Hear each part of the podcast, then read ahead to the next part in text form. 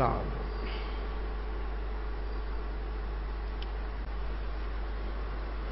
දෙදහස් විසි එක වසරේ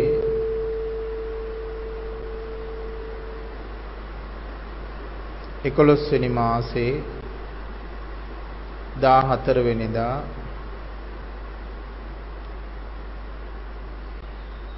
භාවනා වැඩසටහන ශ්‍රද්ධාවන්ත ප්‍රඥාවන්ත ගුණගරුක වාසනාවන්ත පින්වත්නි.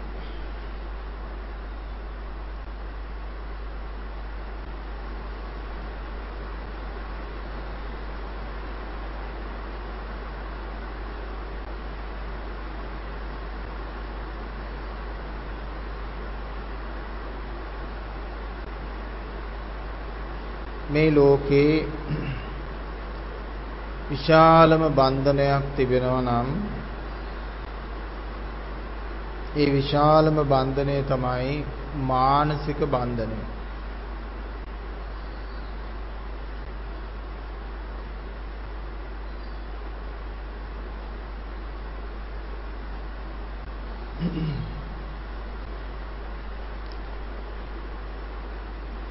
ඒ බන්ධනයන් අතරින් තවත් විශාලම බන්ධනයක් බවට පත්වන්නේ තමාට තමා බැඳුණු බන්ධනය.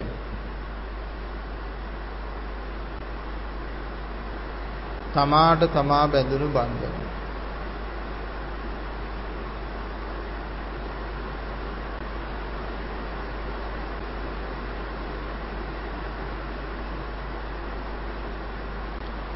තමන්ගෙම සිතෙන් තමන් ගැලවීම.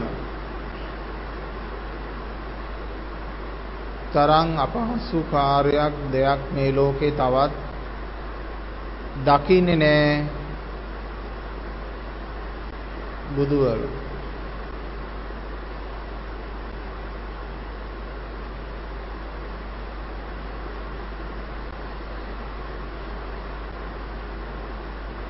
දැන් එහෙමනම් අපේ පින්නතුන් මහන්සි වෙන්නේ කැප වෙන්නේ මේ චිත්ත බන්ධනයෙන් නිදහස් වෙන්න.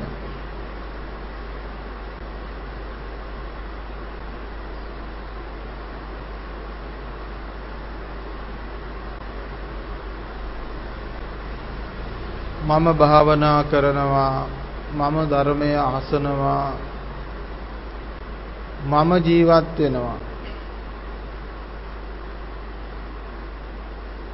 ඒක තමයි චිත්ත බන්ධනේ පස්සේ බන්ධණයෙන් පසුව ලැබෙන දැනීම. යමෙක් හිතට බැඳුනට පස්සේ දැනෙන දැනීම. මම ධර්මයේ ආසනවා මම ධර්මයේ මෙනෙහි කරනවා.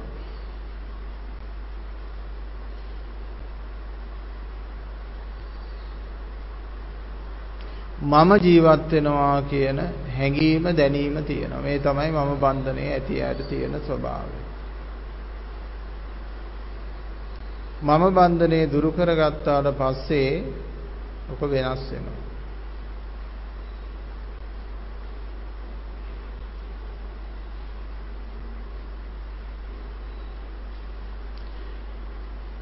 මම බන්ධනය කියලා කියන්නේ පින්නතුනේ එක්තරා චිත්ත රූපයක්.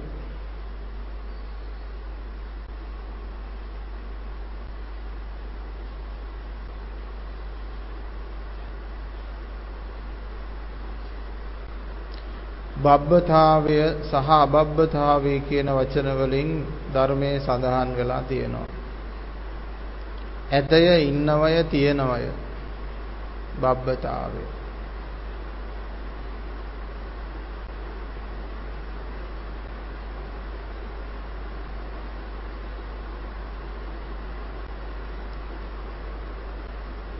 දැන් මේ ඇතේ ඉන්නවය තියෙනවයි කියලා ලෝක සම්මතයෙන් කරගත්ත හැම දෙයක්ම පින්නතුනේ මහා අමූලික බොරුවක්. හැම කල්හිම හැම යුගයක් පාසාම හැම සියවසක් පාසාම මිනිස්සු අලුතෙන් කණ්ඩායමක් ඇවිල්ලා පරණ කණ්ඩායම මිය ගිහිල්ලා බබ්බතාවයක් එහෙම නැත්නම් අත්තිතාවයක් හදා ගන්නවා ඇත ඇත කියලා මට රටක් ඇත ජාතියක් ඇත වර්ගයක් ඇත ඉඩමක් ඇත ගෙයක් දොරක් ඇත ස්වාමියෙක් ඇත භාර්යාවක් ඇත ධනය ඇත දුවදරුවෝ ඇත වස්තුව ඔය වගේ දේවල් තියෙනවායි කියලා බබ්බතාවයක් මනසින් මවා ගන්නවා. දැන් ඒව නැති වෙන්න නෙමෙයි ඕන, ඒව තියෙන්න ඕන. නමුත් හිතෙන් තේරුම් ගන්න ඕන ඒක සත්‍යක් නෙමෙයි කියලා.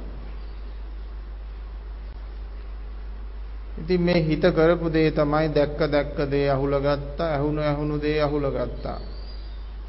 දැනුණු දේ සිතුණු දේ අහුලගත්තා හිතේ තද කරගත්තා එතකොට සක්කාය දිට්ඨිය බවට පත් වෙනවා එවැනි දිට්ඨි කෝටි ගාණක් එකතු වුණාම උපාදානස්කන්ධ කියලා කන්දක් හැදුනා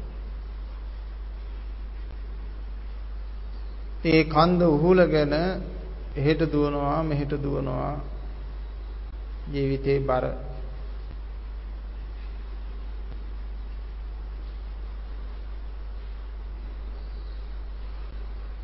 මමෙක් කියලා කෙනෙක් නෑ පින්නතුනේ. මමෙක් කියලා කෙනෙක් හදාගත්තා. දැන් පඹෙක් කියලා කෙනෙක් නෑ වෙලක ගහන්න. නමුත් කෝටු දෙකක් අරගෙන ඒකට මොනවා හරි පරණ ඇඳුම් ටිකක් අඳලා හදපු ගමන් බඹෙක් හැදෙනවද නැද්ද? බඹෙක් හැදුනා. ආන් ඒ වගේ පින්වත්නි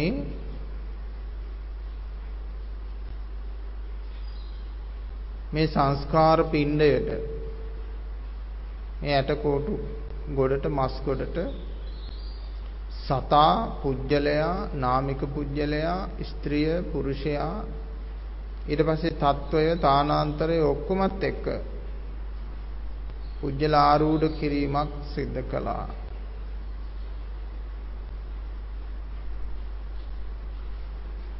ඒක අවිද්‍යාවක්. ඒක මායාවක්, ඒක බොරුවක්, ඒක අසත්‍යයක්. මමෙක් මේකේ හොයාගන්න පුළුවන් කමක් නැහැ. ඒක පින්නතුන් යථාභූත වශයෙන් ඒක ඇත්තද කියලා සම්මර්ෂණය කරලා අවබෝධ කරගන්න ඕන. පිළිගන්න නෙමෙයි ඕන තමා තුලින්ම එය සම්මර්ෂණය කරලා අවබෝධ කරගන්න ඕන මේකේ මමෙක් නැති වගේ.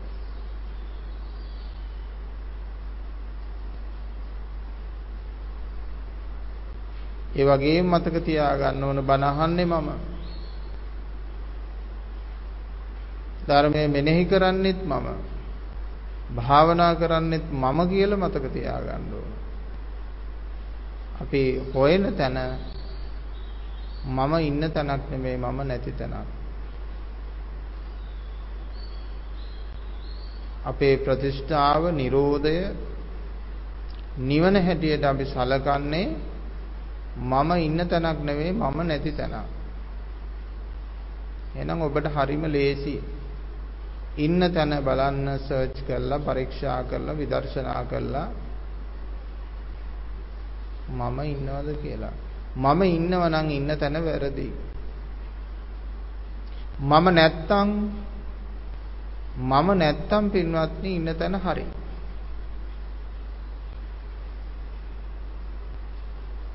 ඉන්න තැන මම ඉන්නවද?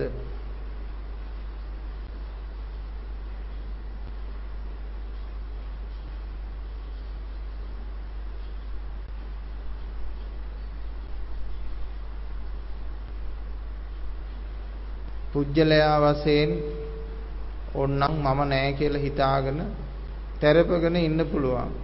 නමුත් ඒක නෙමෙයි. ඒ විටත් ඒ ක්‍රියාවලිය කර්මය තුලින් උපාදනය කරගෙන ඉන්නවනම් යමක්. ඒ කියන්නේ ක්‍රියාසිත තුලින් උපාදනය කරගෙන යමක් ඉන්නවනම් එතන ඉන්නවා මම. පැහැදිලිද පින්නතුන්ට ක්‍රියාසිතකින් යමක් රඳවාගෙන දරාගෙන ප්‍රගුණ කරගෙන ආරක්ෂා කරගෙන පවත්වනවා නම් එතන මමෙක් ඉන්නවා එවනම් සැබෑ මමෙක් නැති ස්වභාවය තුල කොයි වගේ අත්දැකීමක් ඇද්ද? එහි අර දරාගෙන උපාදනය කරගෙන රැකගෙන ආරක්ෂා කරගෙන වඩාගෙන රකින්න දෙයක් නැහැ පින්නතුනේ. ඒ වගේ මෙතන මමෙක් නැහැ.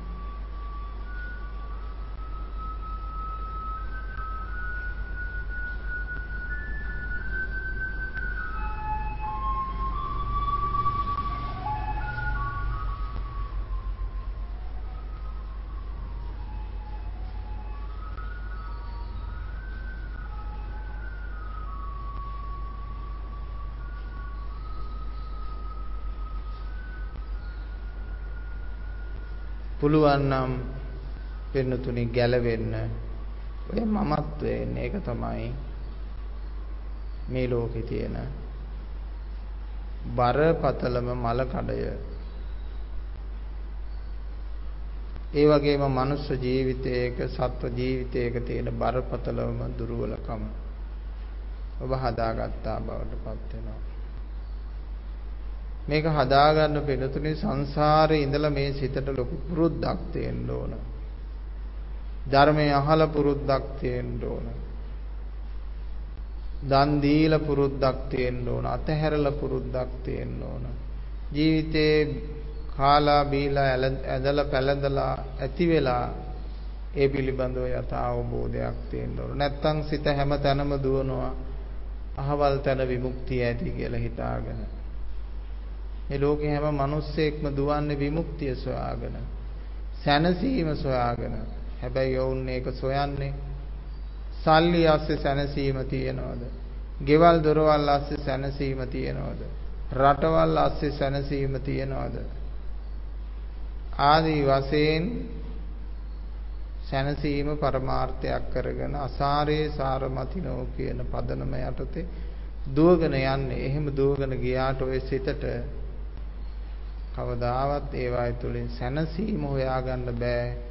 බුදුහාමුදුරුවෝ ඒවා පෙන්වුවේ හොරි කහනවා වගේ වැඩක්. කහනකොට සැනසීමයි කහලි විවරුණාම දෙවිල්ලයි.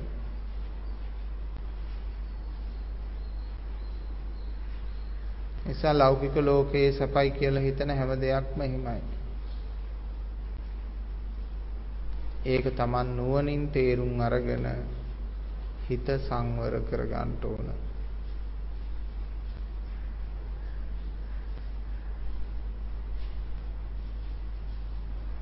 පුජ්‍යල සංවරය කියලා කියන්නේ පින්නතුනේ ඒවා පුජ්‍යලයෝ හදාගන්න දේවල්. ඒවා පුජ්‍යලයාගෙන් පුජ්‍යලයාට ආගමෙන් ආගමට ජාතියෙන් ජාතියට වෙනස් වෙන සංවරයක් තමයි ওই පුජ්‍යල සංවරය. ඉතින් එයා ඒක හරි කියලා හිතුවාම ඒක තමයි එයාගේ සීලය. එයා ඒක හරි කියලා හිතුවාම එයාගේ ඒක තමයි එයාගේ ආගම බවට පත් වෙන්නේ. මොකද බුදුහාමුදුරන්ගේ දහම එහෙම නෙමෙයි. බුදුහාමුදුරන්ගේ ධර්මය ඕම සංවේදීතාවයේ පදනම් කරගත්ත සියලු ಜಾති ආගම් වර්ග කුල මල ඔක්කොටම ගැලපෙන ධහමක්. ඒකේ සම්මුති වෘත සමාදානයක් නැහැ. තියෙන්නේ පරම සත්‍යෝ පරමාර්ථයක්.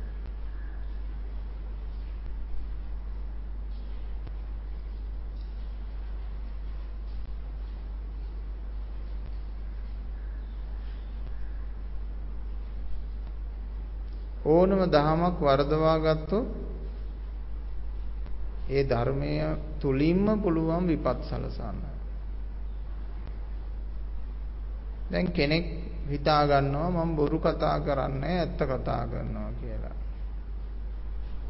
එතකොට ඇත්ත කතා කරනවා කියලා ඉවරලා අතන මෙතන තියෙන දේවල් කියලා ගිනි තියන්න බැරිද සමාජය? පුළුවන්නේ. එතකොට එයා හිතන මං කිව්වේ ඇත්ත. එහෙම ඇත්ත කතා කරන්න කියලා ගිහිල්ලා සමහරලාට අනුනු අගතියටපත් කරනවා තමනුත් අගතියට ලක් වෙනවා. එතකොට දහමේ තියෙන්නේ ඕකද? නෑ වෙනතුනි. දහමේ තියෙන්නේ යහපත සලසනවා කියන චේතනාව. අන්න ඒකටයි මනෝ සංවරය කියලා කියන්නේ. මං ඇත්ත කතා කරනවද නැද්ද කියන එක නෙමෙයි මේ ඇත්ත හේතුවෙන් හරි මේ බොරුව හේතුවෙන් හරි යහපතද අයහපතද සිද්ධ වෙන්නේ කියලා කල්පනා කරලා වැඩ කරනවා. අන්න ඥානාන්විත ක්‍රියාවලිය. නිසා සියලුම ආගමිකයන්ට මේ ධර්ම දැන් ගැලපෙන්නේ නැද්ද? ගැලපෙනවා. ඔබේ දහමින් ඔබේ සීලයෙන් ඔබේ සම්ප්‍රදායෙන් මොනවා කියලා තිබ්බත් Tamanට තියෙන්නේ මේක යහපත පිණිස පවතිනවද මේක Tamanට අනුන්ට අයහපත පිණිස පවතිනවද කියලා තේරුම් අරගෙන අයහපතින් වැළකීලා යහපතේම පිහිටා කටයුතු කිරීම. ඔන්න බුද්ධිමත්ව ඥානාන්විතව දහමක් එකතු කරගන්න විදිය. දැන් භාවනාවල් තියෙනවා නොයෙකුත් කාරණා ඉෂ්ට සිද්ධ කරනවා. මනස සංසුන් කරන ඒකාග්‍ර කරන ඒ වගේම විමුක්තිදායී කරන නිරෝධ සහගත කරන නිර්වාණ භූමියට පත් කරන කියන වශයෙන් අපිට ගන්න පුළුවන්. ඉතින් අපේ පින්නතුන්ට අවශ්‍ය කරලා තියෙන්නේ කුමක්ද? සියලු සංස්කාරකයන්ගෙන් මිදීම හෙවත් නිර්වාණ ධාතුවටපත් වෙන්නද? එහෙම නැත්නම් මද වශයෙන් මනසේ සංසුන් භාවයක් ඇති කරගෙන තව ටිකක් තියෙනවා කාලා ඉවර වෙච්ච නැති, බීලා ඉවර වෙච්ච නැති, ඇඳලා ඉවර වෙච්ච නැති. පාවිච්චි කරලා ඉවර වෙච්ච නැති ටිකක් තියෙනවා. ඒ ටික කරගන්නකම් පොඩ්ඩක් මානසික මානසික කන්සන්ට්‍රේෂන් එකක් ඇති කරගන්නද ඕන. ඒක තමන්ගේ තීරණය තමන් තේරුම් කරගන්න ඕන. ඒක හිතෙන් අහලා බලන්න ඕන. ඔබ සියල්ල අතහරින්න කැමති වුණාට ඔබේ සිත අතහරින්න කැමතිද? එහෙමනම් ඔබ හිතත් කැමති කරගන්න ඕන. හිත කැමති කරගන්න නම් මේ ගමන යන්න හිතට ගොඩාක් දේවල් කියලා දෙන්න වෙනවා.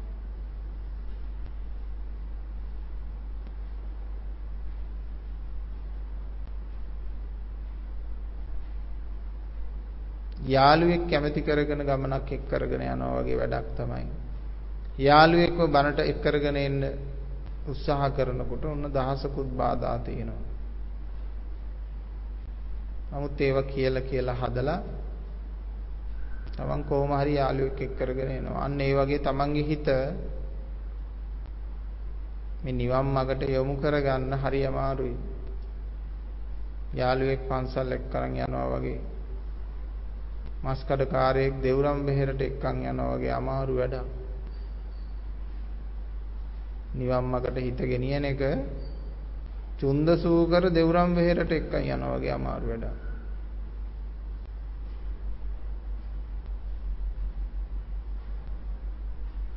ඒ වගේම මම අහන්න කැමති ඔබ දැන් පන්සලට ආවා බණ අහන්න සද්ධර්මය අහන්න හිතත් ආවද ඔබත් එක්ක? හිතත් බන අහනවද ඔබත් එක්ක?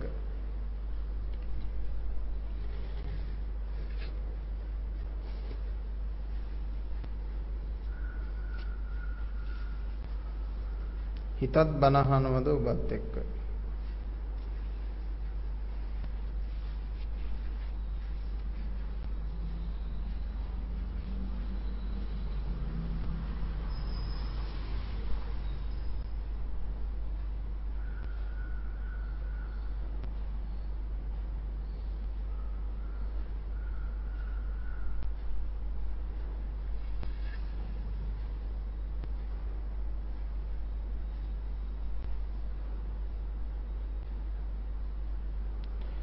අපි නොයෙකුත් දේවල් ගැලවීම, සුද්ධ කිරීම වගේ දේවල් කරලා තියෙනවා.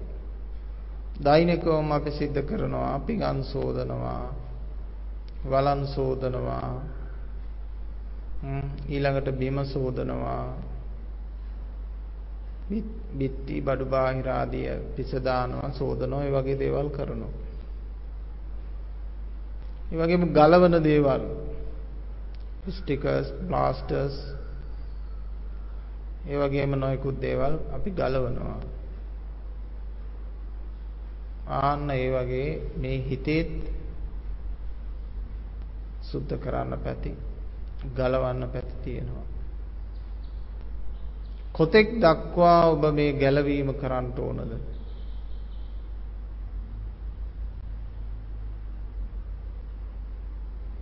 සියල්ල ගලවා අවසන් කරන්න ඕන. ඒ කියන්නේ මට දෘෂ්ටි එකක්වත් නැහැ කියන මට්ටමට දිට්ටි ඔක්කොම ගලවන්න ඕන. මට සංකල්ප එකක්වත් නැහැ කියන මට්ටමට සංකල්ප ටික ගලවන්න ඕන. මට මමෙක් නැහැ කියන මට්ටමට මමත්වයේ ගලවන්න ඕන. බලන්න ඔබ සියලු අර අලෝගත්ත ස්ටිකර්ස් ගලවලා තියනවාද?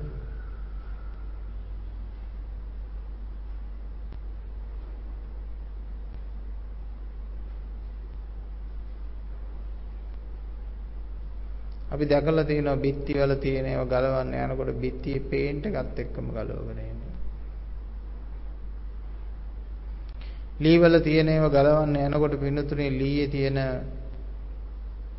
පොලිෂ් එකත් එක්ක ගලවලා එනවා. වතුරුත් එක්ක ගැලවිලා එන්න පුළුවන්. ඒ ඇලීම බන්ධනයේ තියෙන තරමට ගැලවීමේ ස්වභාවය වෙනස් විසමයි.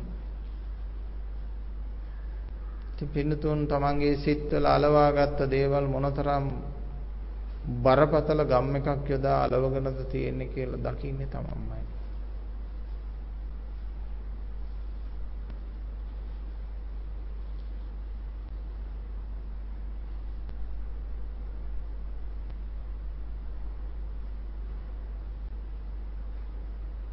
හොඳට මතක තියාගන්න පින්නතුනි මේ අතහැරීම අර පුජ්‍යල මමත්වයෙන් කරන අතහැරීමක් නෙමෙයි. මමත්වයෙන් තොරව අතහැරීමක්. බුදුහාමුදුරුවෝ පෙන්වුවේ මමත්වයෙන් යුක්ත කරන අතහැරීමක් නෙමෙයි. මේ ගොඩාක් ජනප්‍රියව ගොඩාක් බෞද්ධයෝ ඒ වගේම අන්‍යාගමික සියලු දෙනා අතහැරීම කරන්නේ මමත්වයෙන්.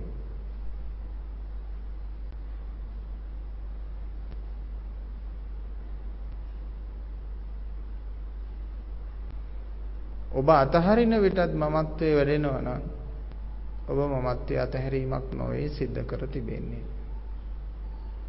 අතහරින විටත් වැඩෙන්නේ මමත්වයේ නම් ඔබ මමත්වයේ නොවේ සිද්ධ කරලා තියෙන්නේ. මමත්වයේ අතහැරීම නොවේ ඔබ සිද්ධ කරලා තියෙන්නේ.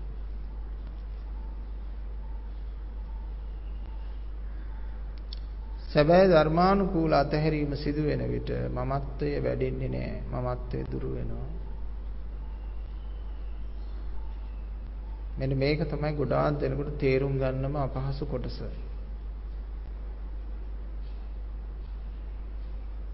සංසාරේ පාරමී පුරුපු අයට විතරයි ඒක තේරෙන්නේ. අනිත් අයට තේරෙන්නේ නැහැ.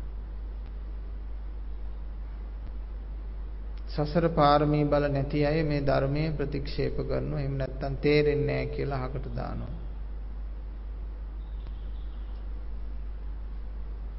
ඒ ඇත්තන්ට තව ආත්ම ගානක් යන්න සිද්ධ වෙනවා. මේ සංසාර දුකෙන් නිදහස් වෙන්න.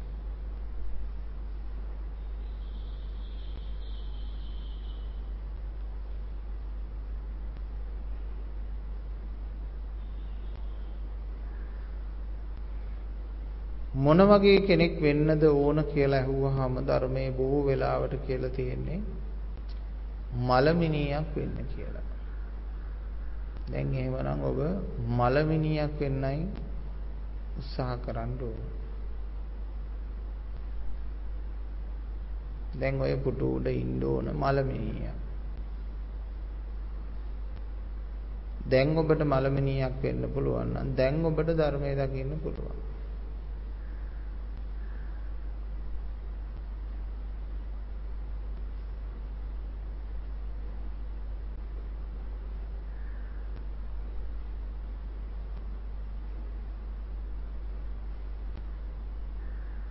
දෙනෙක් දැකලා ඇති මලමිනි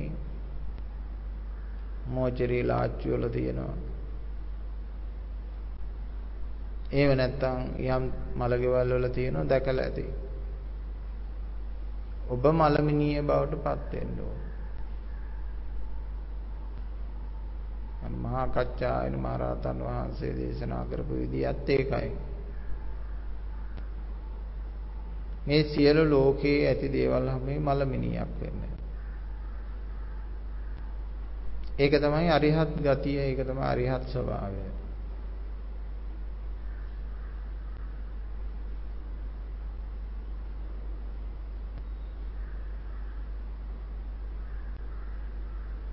මේ දැම්මම ඔබ මලමිනියක් බවට පත් වුණොත් ඔබට මේ දැම්මම සත්‍ය අවබෝධය වෙනවා.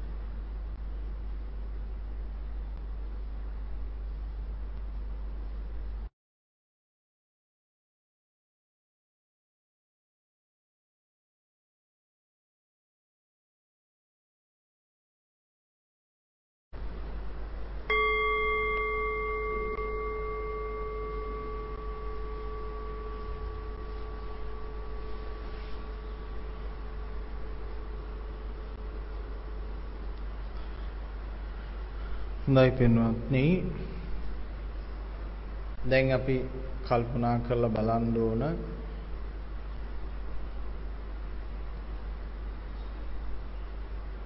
මැරිලා කොහොමද ජීවත් වුනේ කියලා. එහෙම නැත්නම් මැරිලා කොහොමද භාවනාව තුළ සිටියේ?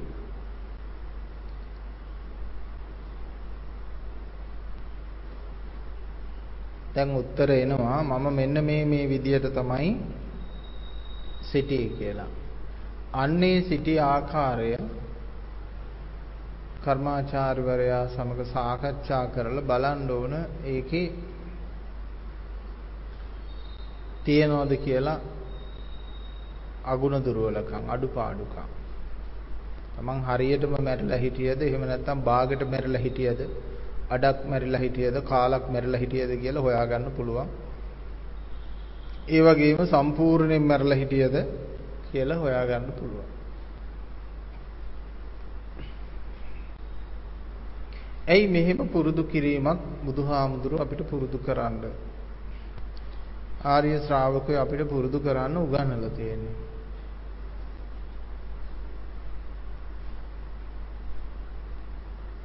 මරුවා පරදන්න ඕන. එහෙම නැත්නම් මරුවා මරන්න ඕන.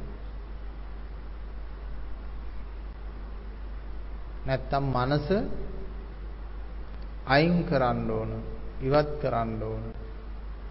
නැත්නම් සංසාරයේ සිඳලන්න ඕන. ওই වචන පාවිච්චි කරලා තියෙනවා. ඒ කාර්යය සඳහා අනිවාර්යෙන් අපිට ඒ වගේ පුරුදු පුහුණු කිරීමක් සිද්ධ කරන්න වෙනවා. ධර්මය අහනවා වගේ සිය ගුණයක වේගයෙන් තමන්ගේ ධම්මානුධම්ම ප්‍රතිපatti වේගය වැඩි වෙන්න ඕන.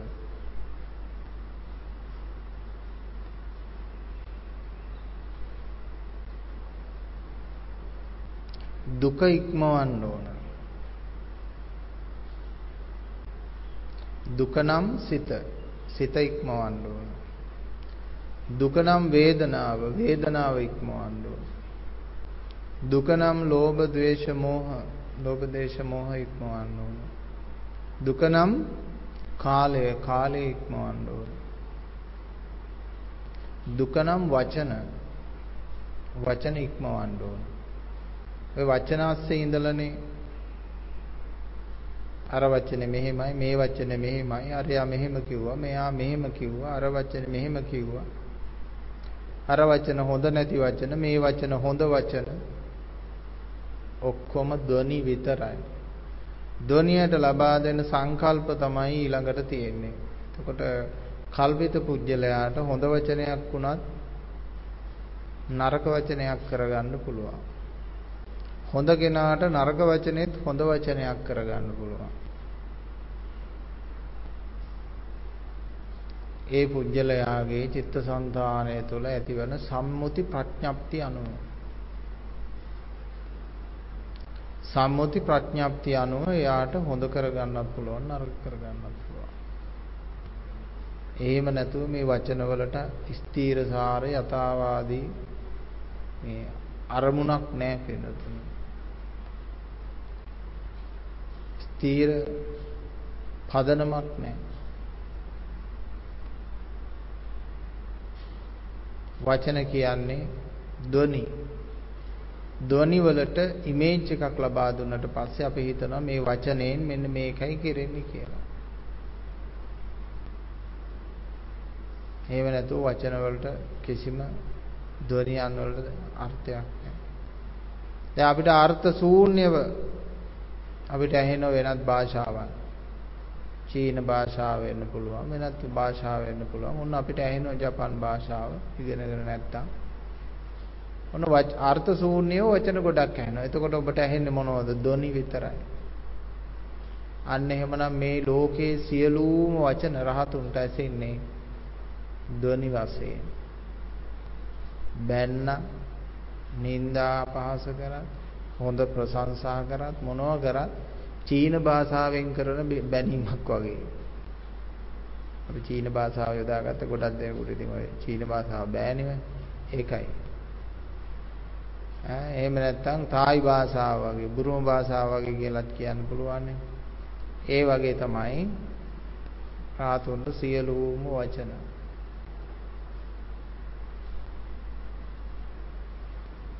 මේක ධ්වනි ගොඩක් විතරයි. ඇති වැඩක් නෑ. ධ්වනි ගොඩක් විතරයි.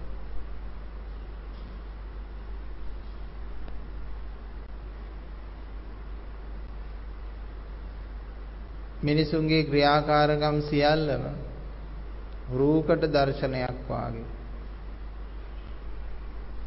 රූකඩ නැටුම් තියෙන රූකඩ නැටුමක් වාගේ. ඇයි ඒ?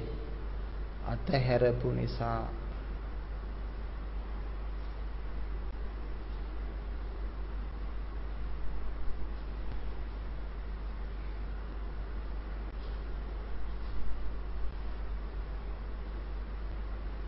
ලෝකේ අල්ලගන්න අල්ලගන්න අල්ලගන්න එයා හරි දැඩි සංස්කෘතික වෙනවා.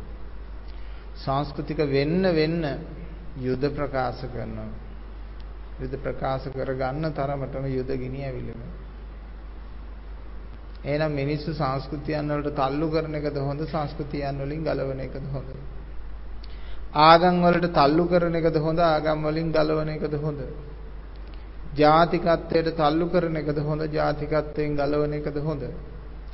රටවල් මගේ මගේ කියලා අල්ලගන්න එකද හොඳ? මේවා අපේ නෙමෙයි කියලා කියන එකද හොඳ? දැන් ඔය එක මහත්මයෙක් පහුගිය දවසක මම දැක්ක මේ ડોක්ටර් කෙනෙකුත් කියනවා මේ සිංහල අපගේ රටයි නෙමෙයිලු මේ අපි ඔක්කොගෙම හැමෝගෙම රටයිලු මොන බොරුවක්ද මේක අපි හැමෝගෙම රටද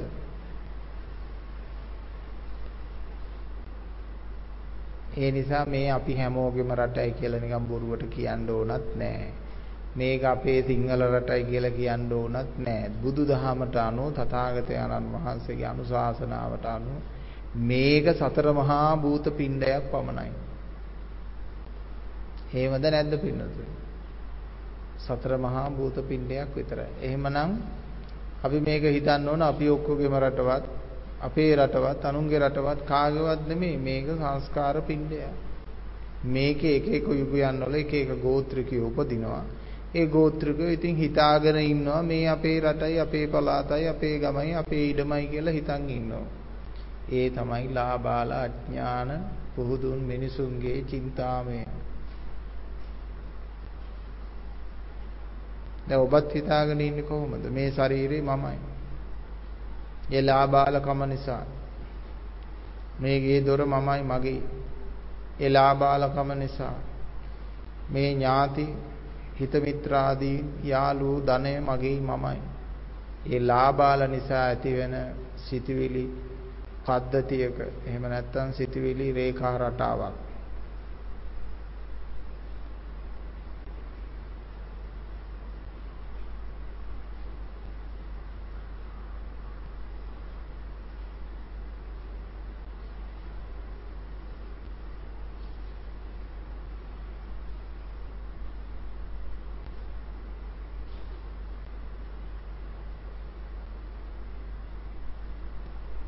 ඉතින් මේ ලෝකේ ඉන්නව කණ්ඩායමක් මේවා මගේ නෙමෙයි කියන කණ්ඩායමක් ඉන්නවා. තව කණ්ඩායමක් ඉන්නවා මේවා මගේ කියන කණ්ඩායමක් ඉන්නවා. සමහර අය එකම පුජ්‍යලයාම මේවා මගේ කියන කොටසක් මේක මගේ නෙමෙයි කියන කොටසක්. මේ ඔක්කොම කරන්න පින්නතුනේ මමත්වය. මනස සියල්ලටම පුරෝගාමියා ප්‍රධානියා බවට පත් වෙනවා පෙරට කොට ගමන් කරනවා.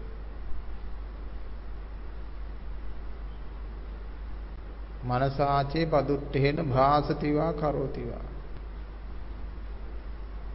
මනස තුල පිහිටලා කතා කරනවා කියනවා කරනවා.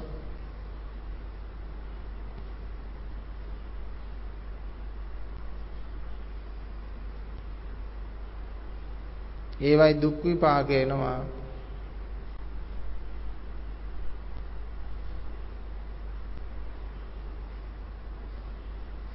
කරත්ත බැඳි ගුණාට මේ ඉතින් දුකම තමයි ඇදගෙන යන්නේ. හැබැයි සතුටයි කියලායි ඇදගෙන යන්නේ. හරියට අර තෑග්ගක් දුන්නාම රැවටෙනවා. මේක ලොකු තෑග්ගක් කියලා. රැවටිලා අරගෙන ගිහිල්ලා බැලුවාම තමයි තේරුනේ ගැඩොල් භාගයක් කියලා. ඒ වගේ තමයි. නමුත් සංකල්පේ සංකල්පේ හීනේ හරි පුදුමයි. මම හිතන්නේ මට මේ ජීවිතේ ලැබුණු ඒ අත්දැකීමත් මේ මගේ ජීවිතේ ගොඩාක් දේවල් තේරුම් ගන්න යාළු මිත්‍රයෝ තේරුම් ගන්නත් සමාජයේ තේරුම් ගන්නත් ජීවිතේ තේරුම් ගන්නත් ලොකු උපකාරයක් වුණා.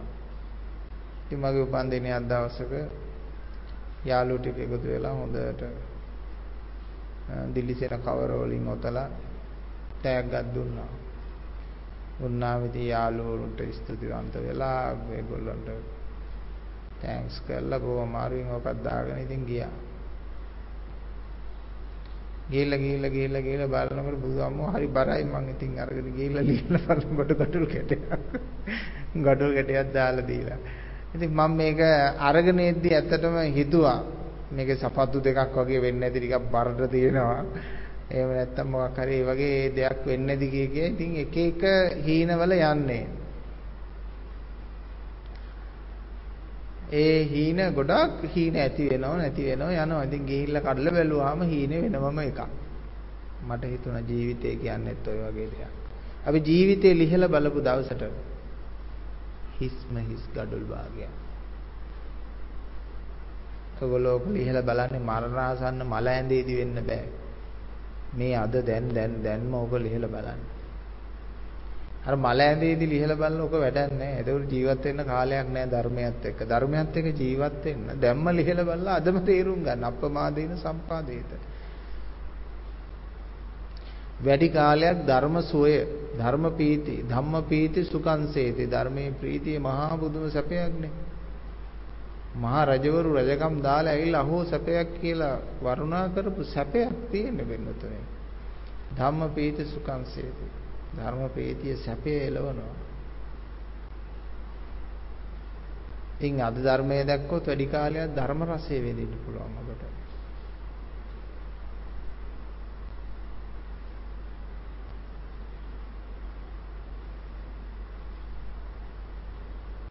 අපිට පින්නතුනේ ධර්ම රසයක් තියෙනවා. හයියෙන් කොක්කණ්ඩ දාලා hina වෙන්න පුළුවන් රසයක් තියෙනවා. නමුත් අපේ සංස්කෘතියට ගැළපෙන විදිහට අපි hina නොවි ඉන්නවා. ඒ වගේම උඩ පැනලා නටන්න පුළුවන් මට්ටමට ධර්ම ප්‍රීතියක් සතුටක් තියෙනවා. නමුත් සංස්කෘතිය නිසා අපි බොහොම අමාරුවෙන් නටන්න නැතුව ඉන්නවා. ධර්ම ප්‍රීතියට උමුතුවෙන් වාගේ කවි කිව්වා. ඒ සමහර අය උදවිය අහනවා. අර අර අර කවි කියන්නේ අර අහවල් තැනැත්තිය උමුතුෙන්ද නෑ ඒක ධර්ම ප්‍රීතිය.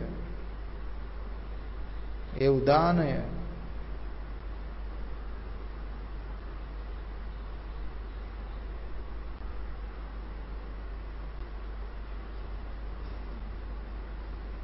ලංකාවේ ඔරුවන් ඉන්න තරහමක් නැහෙනි hina වෙන්නේ තහනම්.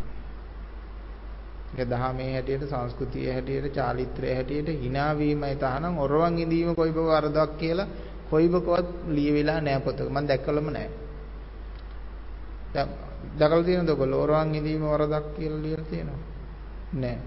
කාන්තාව ඔරවන් සිටීම වරදක් කියලා ලියලා නැහැ. හැබැයි දසන් පෙන්වා සිනාසීම වරදක් කියලා නම් ලියලා තියෙනවා. දැකලා තියෙනවා. ඉතින් ඒ නිසා ඒකයි වැඩි. ඔව්.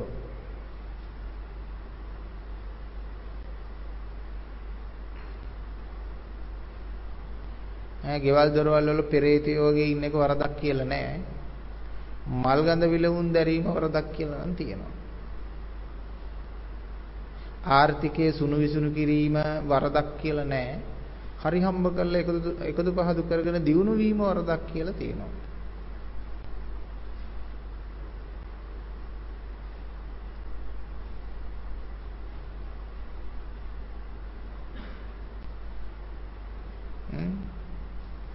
ගෑණි දරුවෝ ගෘහසේවිකාවෝ කිරීම වරදක් කියලා නෑ. රන් රිදී මුතුමැණික් පැලඳීම වරදක් කියලා තියෙනවා. පොය දවසට. මාලා ගන්ධ විලේපන නේද? එහෙම තියෙනවා. අනේ මන් දන්නේ මොනව වෙලාද කියලා ඒ එහෙමයි හැදිලා තියෙන්නේ ඔබගේ වටිනා කියන සංස්කෘතිය මගේ නෙමෙයි මං සංස්කෘතික නෑ මට ආගමක් නෑ ජාතියක් නෑ වර්ගයක් නෑ කුලයක් නෑ ගෝත්‍රයක් නෑ ඔක්කොම එකක් නෙමෙයි දෙකකුත් නෙමෙයි මොකක්වත් නැහැ. හැමදේම නිකන් පේන සම්මුතියක් විතරයි.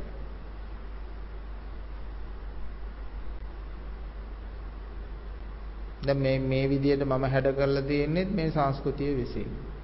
මේ සංස්කෘතියට ඕන නිසා මම මේ විදිහට හැඩ ගැහිලා එනවා. මේ විදිහට නැතුව වෙන විදිහකට ආවොත් මගේ දිහා මුතු විදිහට බලන නිසා. ඔබ ওই විදිහට හැඩ ගැහිලා පන්සලට ඇවිල්ලා තියෙන්නේ ඔබේ සංස්කෘතිය නිසා ওই විදියට හැරෙන්න වෙන විදියකට ආවනොත් අල්ලපු සීට් එකේ එක්කෙනා මොකද කියලා බලනවා. ඒ නිසායි ඔය ඇවිල්ලා ඉන්නේ ওই විදියට. එතකොට අපි සම්මුති සංස්කෘතිකයෝ වෙමු. හැබැයි පරමාර්ථයෙන් කිසිවකට නොබැදිය යුතුයි. ඒකයි කියන්නේ නොබැදී සංස්කෘතික වෙනවා. නොබැදී ජාතික වෙනවා. නොබැදී රටේ මිනිස්සයා වෙනවා. නොබැදී ජීවත් වෙනවා. නොබැදී පෞල් කනෝ වෙන්නත් පුළුවන් මිනිස්සු.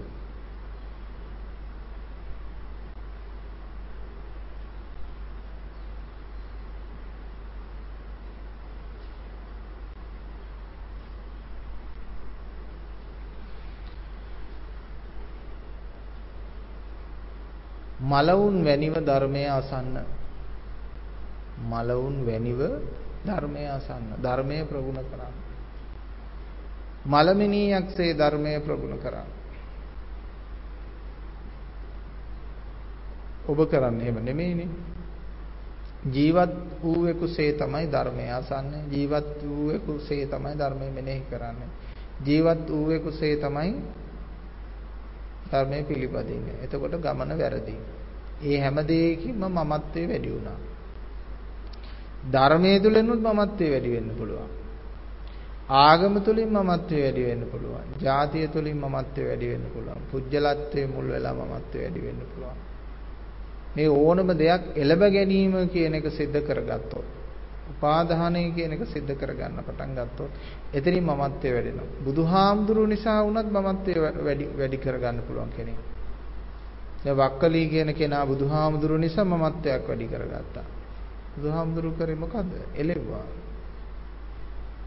හ්ම් බුදුහාමුදුරු නිසා චන්න මමත්වයක් වැඩි කරගත්තා. මොකද කරේ? චන්නටත් කිව්වා බ්‍රහ්ම දණ්ඩනේ දෙන්න කියලා. ආන්න දැක්ක නේද? බුදුහාමුදුරුවෝ නිසාත් ලෝකෙ වැඩි කරගන්නවා. මමත් බුදුහාමුදුරුවෝ වැරදි විදියට ගත්තොත්.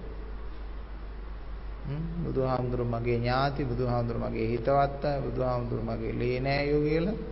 ආව් ලොකුවට හදා ගන්නවා.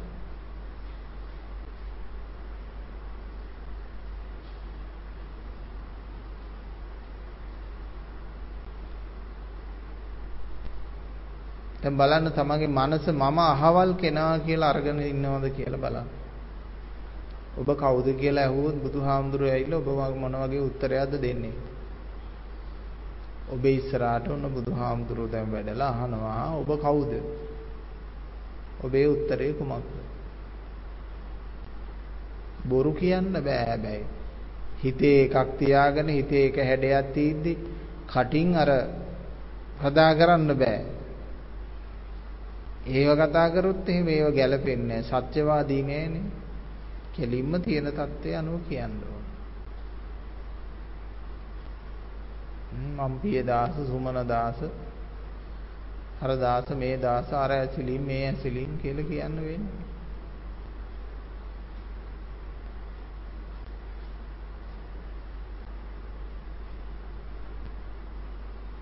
ඒවල මමත්වය තියෙන අය පසකට යන්න මමත්වේ නැති අය මා අනුගමනය කරන්න කියලා කියපු ගමන් අන්න හැලෙනවා. මමත්වේ නැති අය බුදුහාමුදුරන්ගේ පස්සේ ගමන් කරනවා මමත්වේ තියෙන කට්ටියට බල ඊළඟ ආත්මේ විතර වරිල්ලා කියලා යනවා.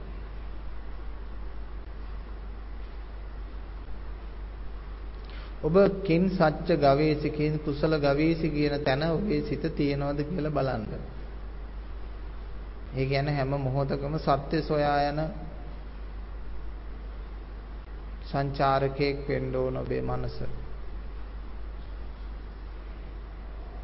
සත්‍ය සොයා යන සංචාරකයෙක්. එහෙමද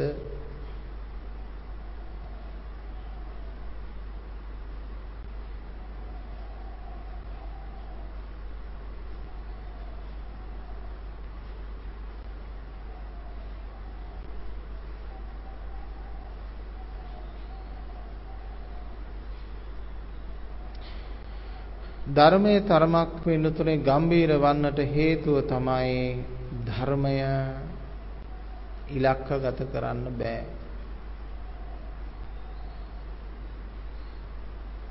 ධර්මය ඉලක්කගත කරන්න බැරි එක.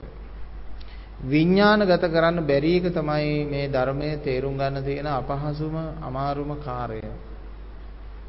ඒ නිසා කවදාවත් ඉගැන්විය නොහැකි දේ පැහැදිලිව දැකීම විනා ඉගෙනීම නොවේ කියන යථාර්ථයට යටත් ඔබ අවබෝධ කරගන්න වෙනවා.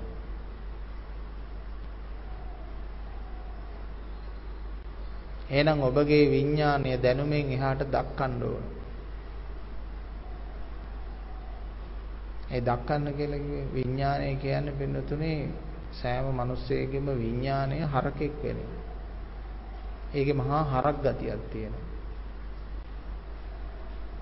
විඥානය කියන්නේ දැනෙනවා කියන එකට නෙමෙයි. දැනෙනවා කියන දෙයට හරක්කම ආරූඪ කිරීම. දැන් මේ වචනේ ඔබට ඇහෙන්නේ විඥාණයෙන්නේ. තේරුණානේ? ඒක රහතුන්ටත් දැනෙනවා. ඒක මාර්ගඵලලාභීන්ටත් දැනෙනවා. නමුත් වෙනස මොකද්ද? ඒ වචන වලට ගොන් ගතිය එකතු කරන්නේ නැහැ. ගොන්කම එකතු කරන්නේ නැහැ. මොකද්ද කියන්නේ කියලා තේරෙනවද? පුතඥයා මොකද කියන්නේ? ඒකට ගොන්කම එකතු කරනවා. අන්න ඒකට විඥානය කියන්නේ.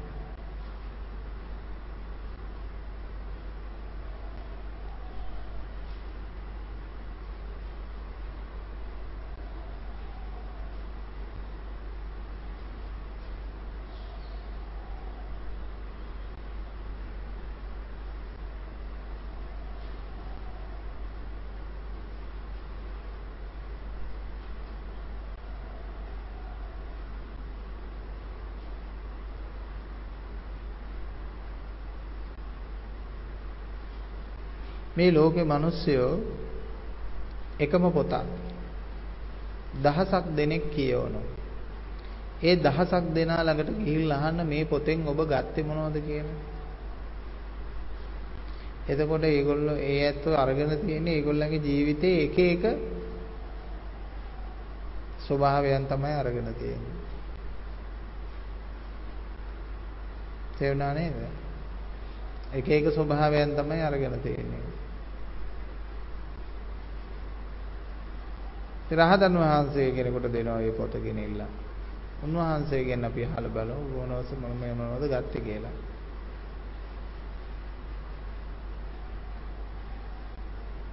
උන්වහන්සේ කියයි සබ්බේ සංඛාරා අනිච්ච.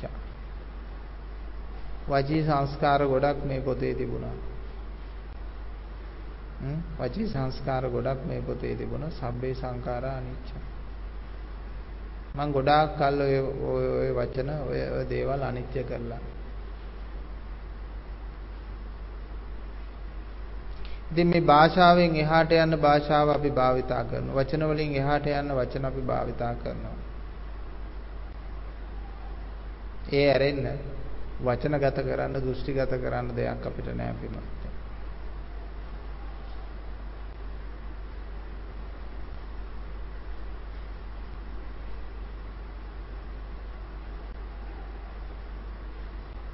වචන වලට ආරූඪ කරන්න පුළුවන් කමක් නැහැ ධර්මය. පුදුන් භාවයේ ඉන්න කෙනෙකුට වචනයකට ඕන දෙයක් ආරූඪ කරගන්න පුළුවන්. ඕන තරම් හරි වචන වැරදි වචන අරවා මේවා නොයෙකුත් දේවල් ආරූඪ කරගන්න පුළුවන්.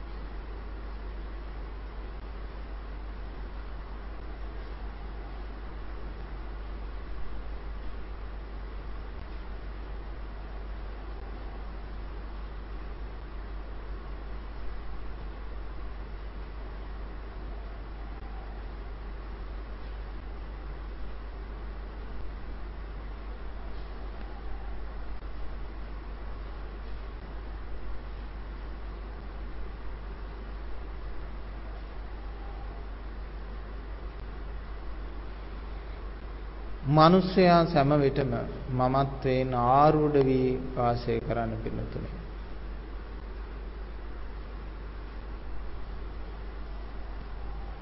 පුජ්‍යල මානෙන් ආරූඪ වෙලා ඉන්නේ. හොඳයි එහෙම මිනිස්සු ආරූඪ වෙලා ඉන්න එක.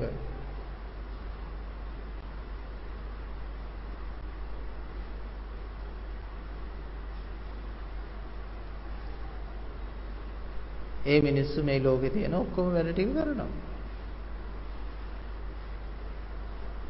දැන් මේ ලෝකේ ආර්ථිකය අල්ලන්න යන කට්ටිය ඔක්කොම ඉතින් පාරවල් හදනවා, වරායවල් හදනවා, අරව මේව දිනු කරගෙන යනවා නේද? සියල්ල අතහැරු මනුස්සයට මේ දේවල් ටික බොහොම පහසුවෙන් භුක්ති විඳ සතුටින් ජීවත් වෙන්නයි තියෙන්නේ. ඒගොල්ලෝ ටික වැඩ කරනවා. පූජ්‍යලා ආරෝඩේ තුල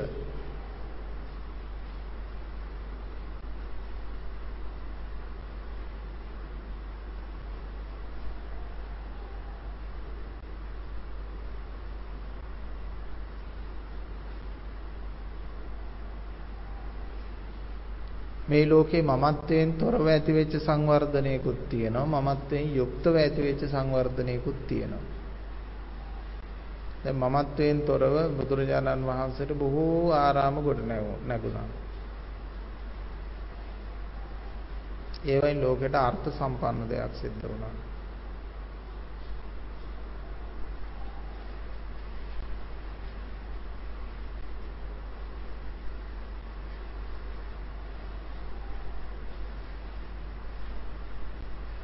ඒවා බොහෝම පිරිසිදු සිතෙන් ගොඩ නැගිච්ච දේවල්.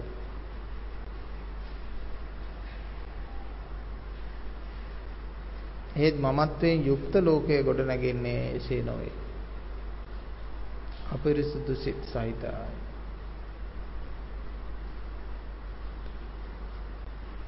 ඒ ඔබ තුලත් ස්වභාවික පිරිසිදු සිතෙන් ගොඩනැගෙන දේ ගොඩනැගෙන ඉඩ අරින්න. අපිරිසිදු සිතින් ගොඩනැගෙන දේවල් ගොඩනගන්න එපා.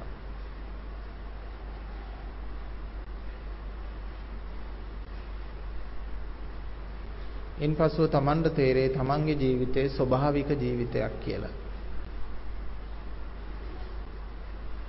අස්වාභාවික ජීවිතයක් නෙමෙයි. ස්වභාවික ජීවිතයක් ඔය ණය තුරස් වෙලා කා කොටාගෙන මරාගෙන යුද වැදීගෙන ජීවත් වෙන්නේ නැහැ.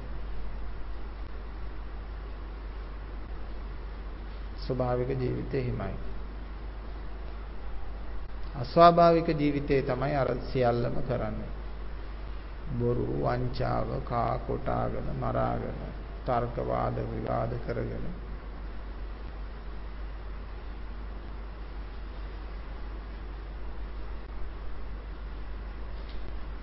ස්වභාවික ජීවිතේ ලැබෙන දේ ලැබේවා නොලැබෙන දේ නොලැබේවා කියලා හරි විවෘත භාවයකින් යුක්තව බොහොම නිදහස්.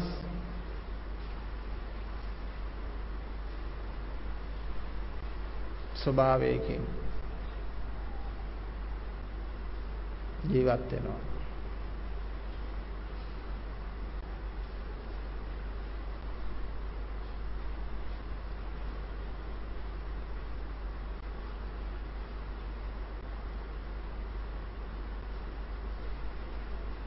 මේ ගස් කොළන් පින්නතුනේ රහතන් වහන්සේලා හා සමානයි.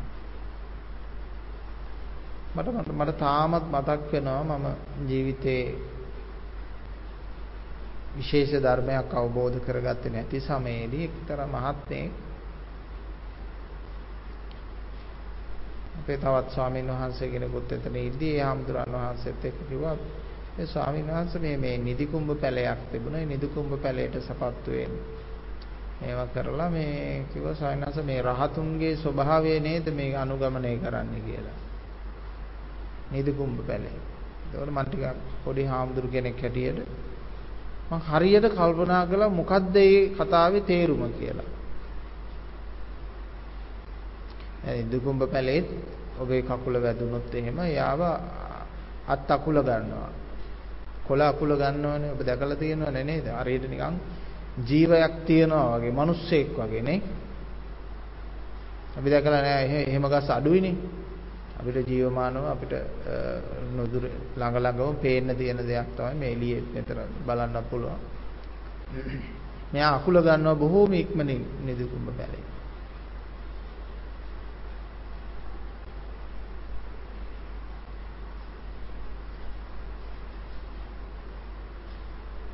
රහතුන්ගේ ස්වභාවය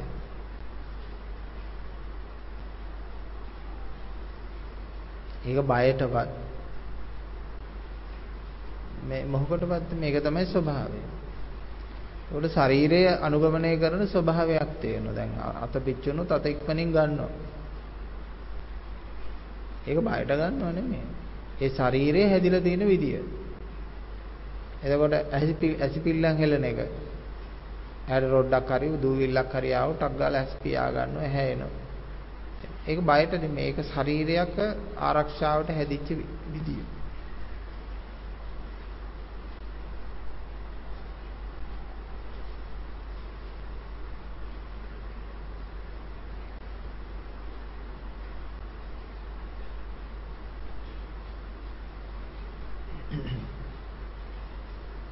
ක්‍රියාවලියක් තිබුණට පුජ්‍යල සංඥාවක් නැහැ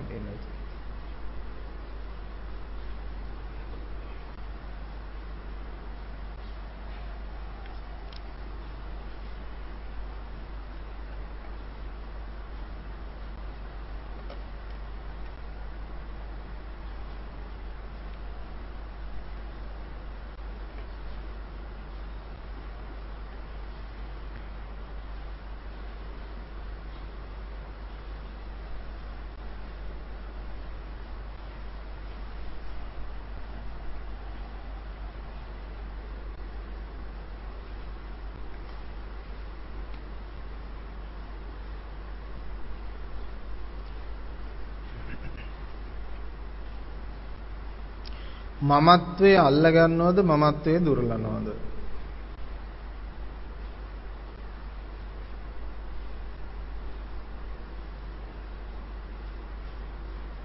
මමත්වයෙන් නිවන් දකින්න බෑ. ඒක හොඳට මතක තියාගන්න.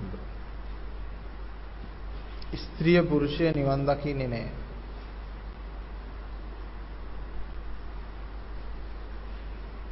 ස්ත්‍රිය පුරුෂය නිවන් දකින්නේ නෑ.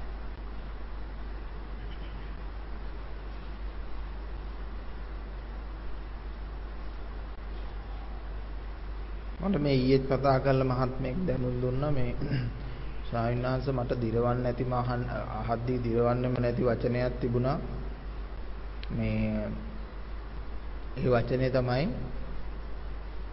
මේ ධර්මයේ නොදත් සියලු දෙනාම තිරිසන්නු කියලා කියන වචනේ කිව්වා. ධර්මයේ දැක්කේ නැති අය තිරිසන්නු කියලා. ඒ කතාව ඇත්ත. එතුමන්ටත් ඒක දිරවන්නේ නැහැ තමයි අනිත් අයටත් ඒක දිරවන්නේ නැති වෙන්න පුළුවන්. තිරිසන්නු කියලා කියන්නේ මේ සුඛ දුක්ඛ උපේක්ෂාවන් වල දෝලණය වෙනවා.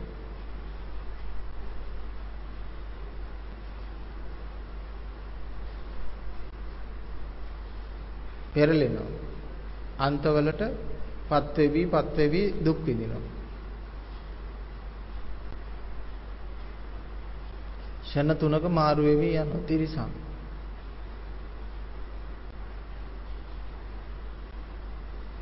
සත්තු එහෙමනේ. උර කන් ටිකක් දෙනවා නම් හැපුවා නොදන්න මේ මේ කැම ටිකක් කෑව අඳුරන්නේ නැත්තම් හැපුවා.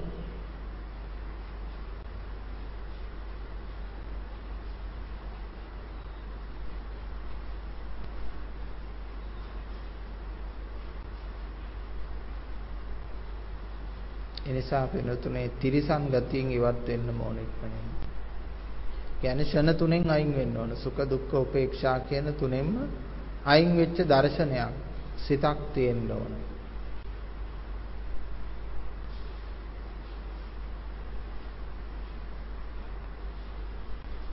කියන්නේ සිත අතාරින්න ඕන. සිත කියන්නේ සුඛ දුක්ඛ උපේක්ෂා.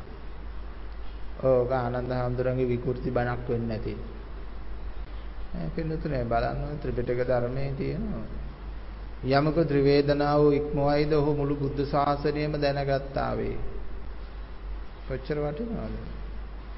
මේ ඕනම කියන දෙයක් ත්‍රිපිටක ධර්මයේ කොයි බහරි තැනකින් මතු කරලා පෙන්වන්න පුළුවන්.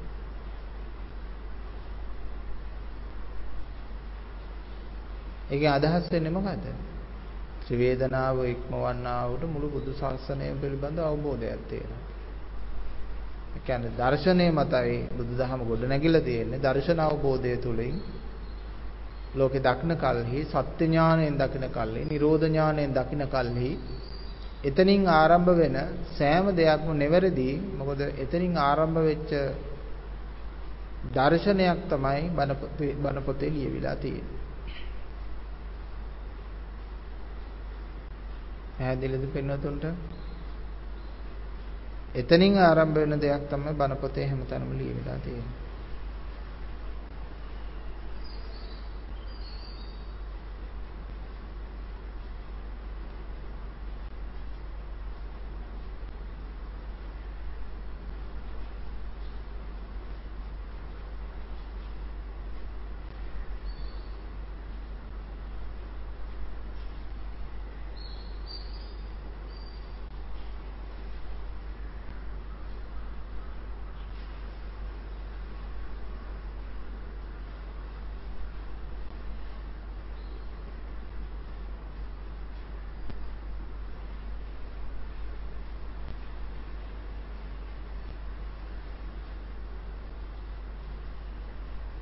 ඒ ආර්ය ශ්‍රාවකයන්ගේ ඥාණයට කියන්නේ විශිෂ්ට ඥානය කියලා.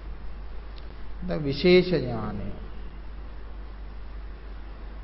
ඇයි ඒකට හේතුව සම්ප්‍රදායික ඥානය නෙමෙයි වෙන්නේ. මාත් සම්ප්‍රදායික ඥානයක සිටියා. මේ සම්ප්‍රදායික ඥානය කියලා කියන්නේ මේ සම්ප්‍රදායට නෙමෙයි. Tamanට ආවේනික වූ සම්ප්‍රදායික. ඔවත් වටලවා ගත්තොත් එහෙම සම්ප්‍රදායට විරුද්ධ වෙනවා කියයි. මොකද මේ වචන වලට එක එක හැඩ ගන්න පුළුවන් නේ. ඉතින් තමන් හදාගත්ත සම්ප්‍රදාය එක එක්කෙනාට පෞද්ගලික වුණු සම්ප්‍රදායක් තියෙනවා ඥානයක් තියෙනවා. ඒ සම්ප්‍රදායික ඥානයේ සිටිද්දි පින්නතුනි මම හරියට හිර වෙලා ඉන්නේ. මම ඇවිදිනවා මම කනවා බොනවා මම භාවනා කරනවා මම ජීවිතේ තේරුම් ගන්න උත්සාහ කරනවා කියන මහා හිර ගොඩක හිටියේ බුද්ධිමය හිරතාවයක් මානසික හිරතාවයක් තිබුණා. එතකොට ජීවිතේ කිසිම ප්‍රමෝදයක් සතුටක් ඒ මොකවත් නැහැ.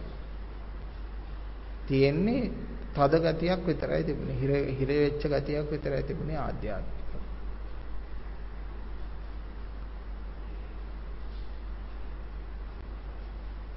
යම්කිසි දවසක මේ මම කියන සම්ප්‍රදාය බාහිර සම්ප්‍රදාය නෙවෙයි මම නැමැති සම්ප්‍රදාය බිඳ දැම්ම දවසට දුරු කරපු දවසට පස්සේ තමයි තමන්ගේ ඔළුව ෆ්‍රී වුනේ නිදහස් වුනේ. මනසත් නිදහස් වුණා. ඒක ඉතින් ධර්මයේ කියවනේ නිරෝධ වුණා විමුක්ති වුණා කියන එක. තේරුණාද? ඔළුවත් නිදහස් වුණා හිතත් නිදහස් වුණා. ඊට පස්සේ අර ධර්මපේදය සතුට ඇති වෙනවා.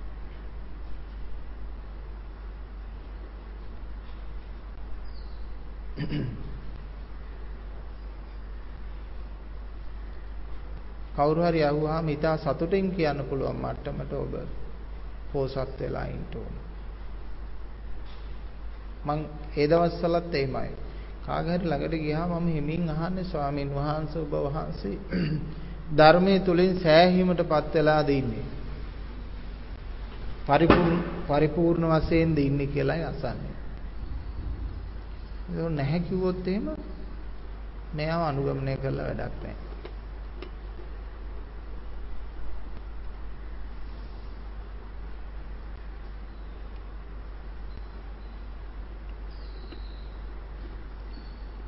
ඔබත් කොයි බහරි තැනකට බණ අහන්න ගියොත් එහෙම අහන්න ඕන ස්වාමීන් වහන්සේ පරිපූර්ණ කොට අවබෝධයෙන් ද සිටින්නේ කියලා.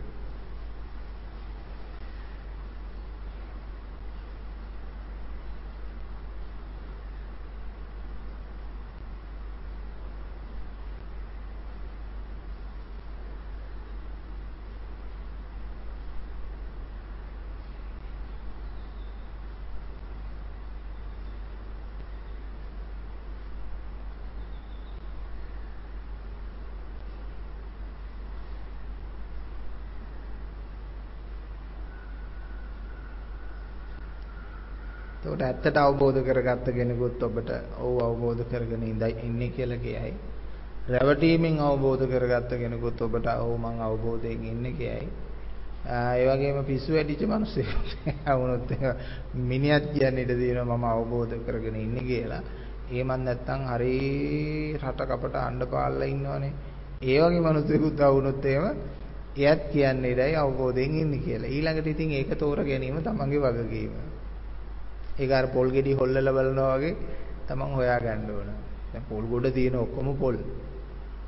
නිකන් දාගෙන එනවද shopping bag එකට? නෑනේ නේ. එකින් එක හොල්ලලා බලනවා. මම මේ පහුගිය දවසේ දැක්කා ඒ දර්ශනය. මට එතකොට තේරුණා මේක හොඳ උදාහරණයක්. පොල් තමයි ඔක්කොම අවබෝධ වූවන්. හා. ඇහිලාද? හොල්ලලා බලන්න. කොහොමද ඇත්තට ඔබ තෝරගන්නේ?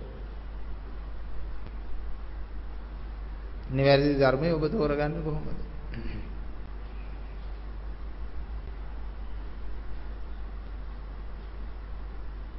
මං හිතන්නේ ගොඩක් දෙනෙකුට ඒ දර්ශනය ඇති කියලා. හරි සරලයි. බුදුහාමුදුරුවෝ උගන්වලා තියෙනවා අපිට හරි දේ තෝරගන්න.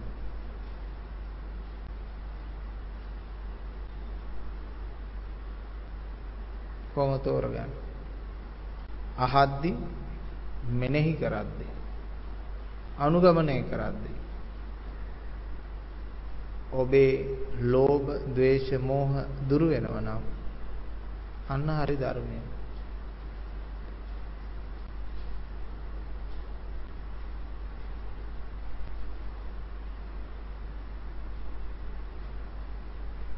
ලෝභ, ద్వේෂ, මෝහ දුරු කරන දහමක් දේශනා කරනවා නම් අන්න හරි ධර්මය. ඒ කියන්නේ හෙන ගහපන් කියලා හරි කියන්න ඕන ලෝභ දේශ මොහ වලින් තොරව. ඉතින් හාමුදුරනේ හෙන ගහපන් කිව්වහම ලෝභ දේශ මොහ වලින් තොර වෙන්නේ කොහොමද? ඒක තමයි කියන්නේ. ඒ තොර වෙන ඒවත් තියෙනවා. දැන් ওই මව්පියෝ ඉන්නේ ඇලේ දොලේ නාන්න යනකොට තෝ කාපිය කිඹුලා කියන්නේ. එතකොට තෝ කාපිය කිඹුලා කිව්වහම මේක අයිති වෙන්නේ මොන ගණේටද? ද්වේෂ ගණේට. දේශ ගණේට වැටෙන්නේ. ද්වේෂ ගණේට වැටෙන්නේ. ඒ වචන වලින් ගත්තොත්. නේ? වචන වලින් ගත්තොත්. අර්ථයෙන් ගත්තොත් එහෙම කියන්නේ ඔබ කිඹුලකයි යන්න එපා නාන්න කියනනේ ඔය කියන්නේ. ඒ කියන එක තමයි තෝකාපිය කිඹුල කියලා කිව්වේ. ඉතින් තෝ කියන එකත් හොඳ නැති වචනයක් බලන්න අර අර හරියට හරි නෑ ඒ අම්මා අර තෝ කියලා තමගේ දරුවට කතා කරා. කිඹුල කාපිය කිව්වා. ඒ විදිහට ගන්න යන්න එපා.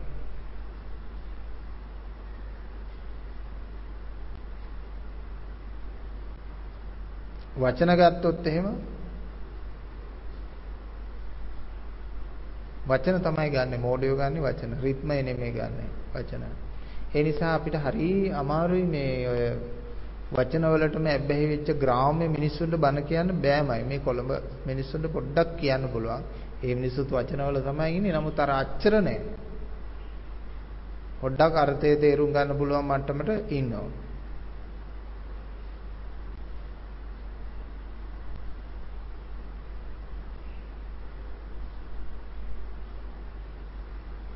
දැඩි ග්‍රාම්‍ය පුජ්‍යලයාට කියන්නම බෑ. ඒ පුජ්‍යලයා දැඩි ද්වේෂාන්තික පුජ්‍යලය. වචනවලමයි ඉන්නේ පදපරමේ. ඒ නිසා මේ මිනිස්සුම රවට්ටන්න පුළුවන්. ගමට ගිහිල්ලා ඡන්ද ඉල්ලන්න පුළුවන්. මුලා කරන්න පුළුවන්. ඉතින් ගමේ පන්සලේ ඈත හාමුදුරුවරුන්ට මිනිස්සුන්ට ගැඹුරු අවබෝධයකින් පන්සලට උදව් කරන්නේ මිනිස්සු ගැඹුරු අවබෝධයකින් පන්සලට කිසි දෙයක් දෙන්නේ නැහැ. එතකොට ස්වාමීන් වහන්සේලාට වෙනවා නොයෙකුත් ක්‍රම උපායන් යොදා ගන්න පන්සලේ සංවර්ධනය සඳහා. එතකොට තමයි තොරන් ගහන්න වෙන්නේ, විරුදු කියන්න වෙන්නේ, මල් වට්ටි වෙන්දේසි කරන්න වෙන්නේ, අටවිසි බුද්ධ පූජා කරන්න වෙන්නේ. ඔය ඔක්කොම කරන්න වෙන්නේ අර ඒ ක්‍රමයෙන් පන්සලට දායකත්වයක් ලබා ගැනීමේ ක්‍රමවේදයට. ඒක අනිවාර්යෙන් කරන්න ඕනේ. නැත්තම් මුන් හිතලා දෙන්නේ හිතලා දෙන්නේ නැහැ. මල් වට්ටිය වෙන්දේසි කරලා දුන්න ගමන් ගම් දෙක සටන් කරලා ගහලා ගහලා මල් පෙට්ටිය යනවා පැවිසි 5000ට 1000ට යනවා මල් වට්ටිය. යනවා නේද එහෙම? යනවා යනවා. සමහර ඒවා ලක්ෂ දෙකට තුනට ගියපේවත් තියෙනවා. ඒ කියන්නේ මුද චණ්ඩි දෙන්නෙක් ගම් ගම් දෙපැත්තේ සෙට් වුණාම මේ දෙන්න හොඳට මල් වට්ටි දෙක ගෙනියන උඩටම. ඈ දෙන්නේ මම මල් වට්ටි ලක්ෂ ගාණක් හරි දීලා කියලා ගන්නවම කියලා සටන් කරනවා. එතකොට ගමේම මුළු රාවයක් යනවා මේ මල්වට්ටිය ගත්ත කෙනා. දන්නවනේ. මල්වට්ටිය වෙන්දේසියෙන් ගමේ මුළු රාවයක් යනවා. අහවල් කෙනා මල්වට්ටිය ගත්තේ. ඌගා. ඉතින් මේ සම්ප්‍රදායන් හැදුනේ දැන් සින්දුවක් තියෙන මල්වට්ටියක් වෙන්දේසියක්. පන්සලේ මොකද්ද ලොකු පින්කමක්. බුදු හිමියනේ කියලා මොකද්ද සින්දුවක් තියෙනවා මම අහලා තියෙනවා. ඉතින් මේ සම්ප්‍රදාය හැදුනේ ගැඹුරු බුද්ධියක් නැති සමාජය තුල. ලෝභ දේශ මොහෙන් ඉන්නේ ඒක වැඩි කළා හරි දෙන්න දෙපැත්තේ කොටවල හරි වන්දට දායකත්වයක් ගන්න ඕනේ.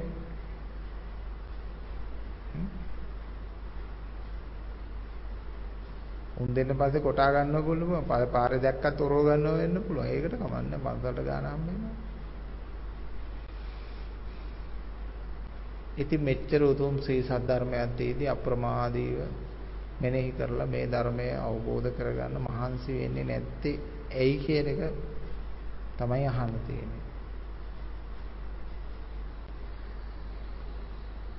මේක අවබෝධ කරගන්න ගන්න දුක් විඳින්න ඕන අවබෝධ කරගත්තට පස්සේ එතෙන් පටන් ජීවිත කාලෙම සැප විඳින්න පුළුවන්.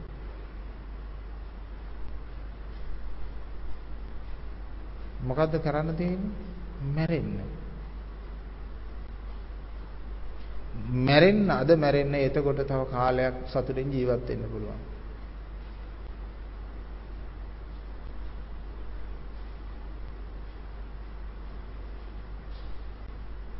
කවුද ජීවත් වෙන්නේ? ස්ත්‍රියෙක් නෙමෙයි පුරුෂයෙක් නෙමෙයි ආගමිකයෙක් නෙමෙයි ජාතිකයෙක් නෙමෙයි වාර්ගිකයෙක් නෙමෙයි රටියෙක් නෙමෙයි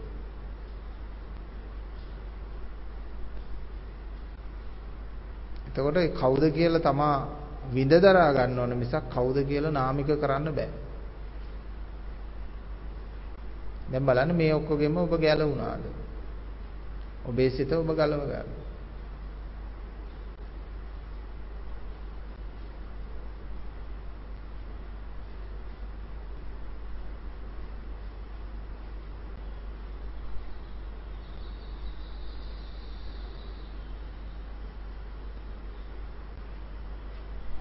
සෑම මොහොතකම මලමිනියක් වෙන්නට උත්සාහ කරන්න.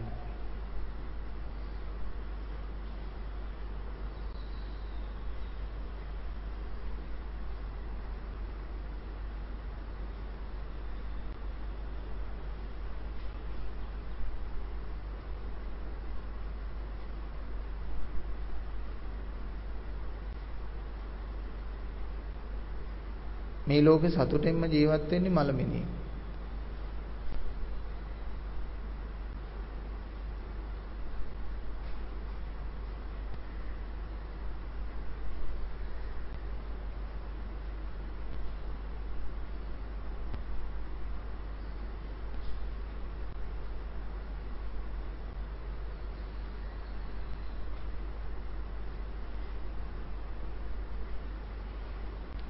පංචස්කන්ධයෙන් මැරෙන මිනිස්සු ඉන්නවා උපාදානස්කන්ධයෙන් මැරෙන මිනිස්සු ඉන්නවා.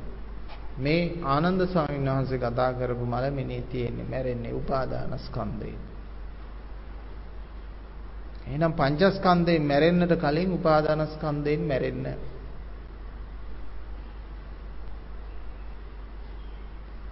පංචස්කන්ධයේ තිබියදීම උපාදානස්කන්ධයෙන් මැරෙන්න.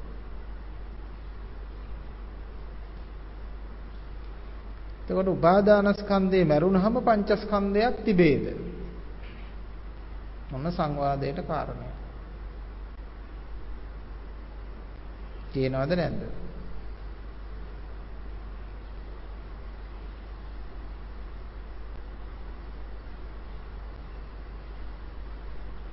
පංචස්කන්ධේ මලාම උපාදානස්කන්ධයක් තියෙනවද නැද්ද?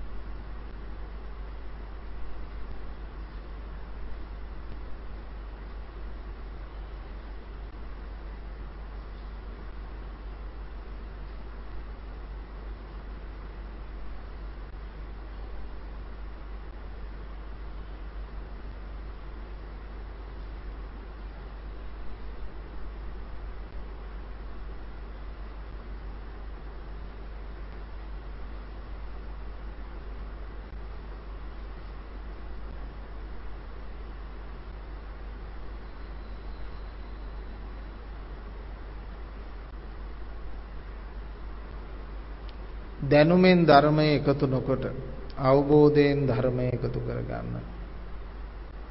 යථා අවබෝධයෙන් ප්‍රත්‍යක්ෂතාවය. මං දැනුමින් ගන්න තියෙන දේවල් මං ගන්න උත්සාහ කරේ නෑ. කවුරු හරි දෙන දෙයක් මගේ ඔළුව උඩ පැටවන්න හැදුවොත් මං ඒ දේවල් ඕ පොඩ්ඩක් තියන්න ඕව බිමින් තියන්න කියලා ඒව දෙන්න හැදුවත් බිමින් තියනවා. බිමින් තියලා මට ආවේනික විදියට මටම අවබෝධ වෙන විදියට මං ඒක ඔළුවට ගන්නවා මිසක් කවුරු කාටවත් තියන්න දෙන්නේ නෑ ඔළුව උඩේ. ඒ නිසා කිසිම හාමුදුරු කෙනෙකුටවත් කිසිම ආගමිකයෙකුටවත් කිසිම කෙනෙකුට ඔබේ ඔළුව උඩ එක එක දේවල් තියන්න දෙන්න එපා. ඔබ ගන්න. ඔබ ගන්න දේ මම විශ්වාස කරන අවබෝධයෙන් ගන්න කියලා. ඔබ ගන්න අපි තියන්නේ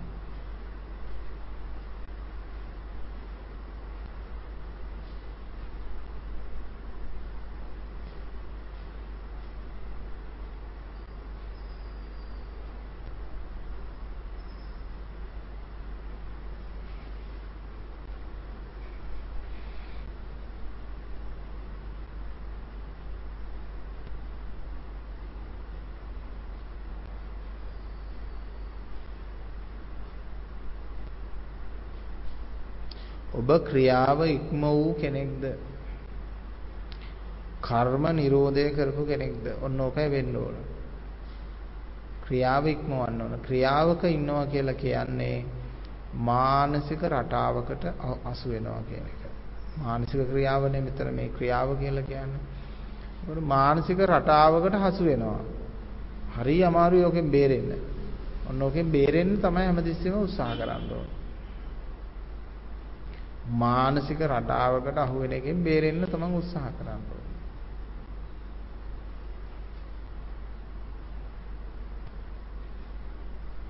මානසික රටාවකට අහු වුණොත් මානසික අන්තයකට අහු වෙනවා.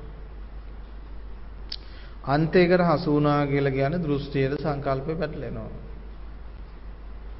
පැටලුණාට පස්සේ සංසාරේ පැටලුණා කියලා කියනවා. සංසාරේ පැටලුණා.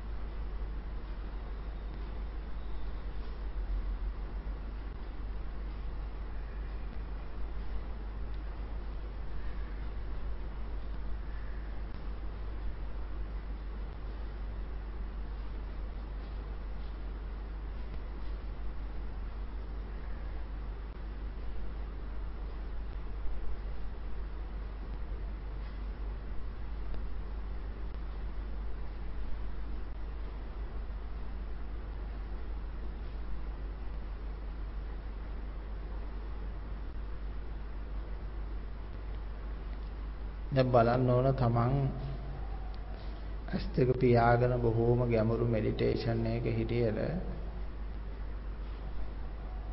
තමන් අමු සම්ප්‍රදායිකයෙක්ද කියලා බලන්න ඕන.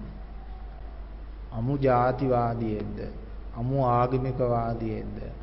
අමු සංස්කෘතිකවාදියෙක්ද කියලා බලන්න ඕන. බලන්න පුළුවන්කම තියෙන ගැටෙන අවස්ථාවක් හම්බ වුණාම තමයි.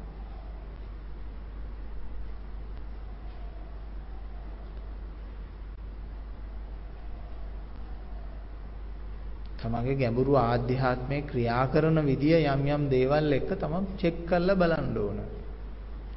තේරුණාද වෙනතුනේ? දැන් මට ඒ දවස්වල මට මතකයි විශේෂ අවබෝධයටපත් වෙච්ච දවසේම මට හරි ගැටෙන සිද්ධියක් හමු වුණා. මම ඒ හැම දෙයකම මුහුණ පාලා බලාගෙන ඉන්න මනසට දැනෙන්නේ කොහොමද කියලා. බස් එකට නැග්ගාම මහාමුදුරුවන්ගේ සීට් එක මට හම්බුන්නේ නැහැ. එතකොට මට හම්බුණා පිටිපස්සේ සීට් එකක්. ඉස්සරහා ඉන්නවා කාන්තාවක් දරු පවුල් කට්ටියක් දාගෙන ඉස්සරහා.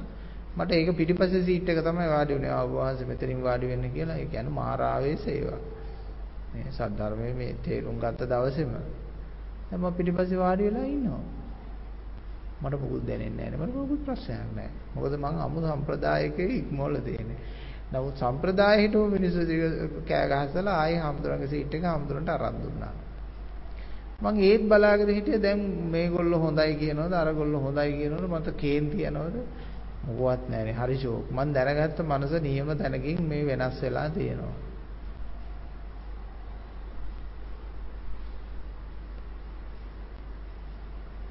නියම තැනකින් මනස වෙනස් වෙලා තියෙනවා බොහොම ලස්සනයි. ඒ කියන්නේ මගේ මොළයට දැනෙන දේ නෙමෙයි, බාහිරේ විඥානේ ඇති කරගන්න දේ නෙමෙයි බලන්නේ. ගැඹුරු ආධ්‍යාත්මය.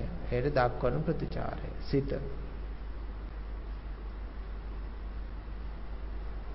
හරිම ලස්සනයි. ඉතින් ඔබේ ජීවිතයේ ඔබට ඔබේ සිත විවෘතව ඉදිරිපත් කරලා බලන්න සිතේ කම්පන කොහොමද හිත ගමන් කරන්නේ කියලා. මේ ලෝකේ ජීවත් වෙන මිනිස්සයා එක්කෙනෙක් සංසාරට යන සිත තවත් එක්කෙනෙක්. සමහර අයගේ හිත හංගලා තියලා පුජ්‍යලයා බොහෝම අමාරුවෙන් තටබඟන යහපත් වෙලා ඉන්නවා. ඒ කියන්නේ තටමල සිල් රකින්න අය ඉන්නවනේ. කොහොමද තටමල සිල් රකින්නේ හැමතිස්සෙම නිකම් කුඹ ගත්තා ගමන් අල්ලගෙන ඉන්නේ හොඳට. මොකද පොඩ්ඩක් ඇතෑරී ගමන් වැඩේ රිලීස් වෙලා යනවා. ඒ නිසා අල්ලගෙන ඉන්න ඕනේ. යහපත්කම අල්ලන් ඉන්න ඕනේ. ඒ කියන්නේ යහපත්කම බොහොම අමාරුවෙන් නිකන් අල්ලගෙන ඉන්නේ. ඒකට තමයි තටමගෙන සිල් රකින්නවා කියන්නේ ඕකට.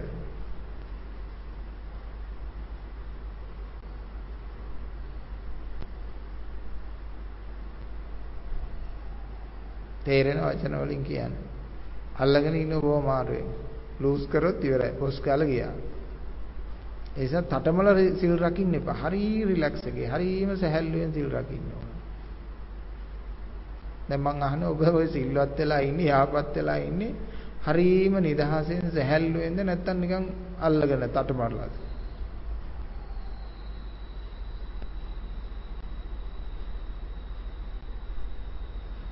ස්වභාවයෙන් ස්වභාවයෙන් යහපත් වෙන්න ඕන.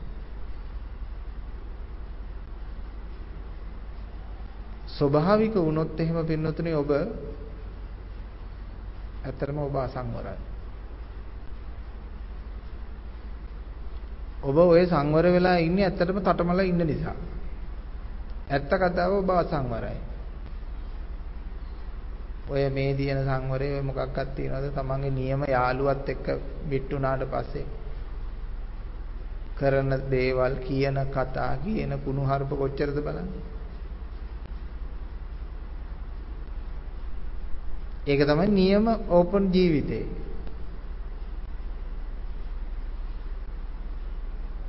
එහෙනම් සමාජයක් සංස්කෘතියක් ඇතුලේ අපි හැමතැනටම ගිහිල්ලා එක එක විදියට අල්ලගෙන ඉන්නේ. දැන් කුඩා ළමේ. එයා සංවර නැහැනේ. එයා එහෙම තටමල තියාගන්න දේවල් නැහැ. මේ නිකන් තද කරගෙන මම වෙන වචනයක් එන්නේ නැහැ. ඒක නිසා තමයි තටමන වචනේ කියන්නේ.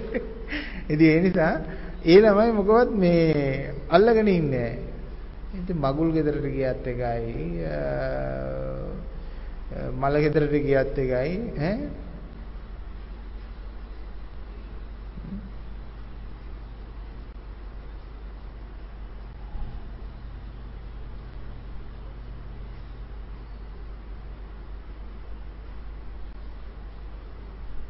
ඒගොල්ලන්ගේ විවෘතභාවය තියෙනවා.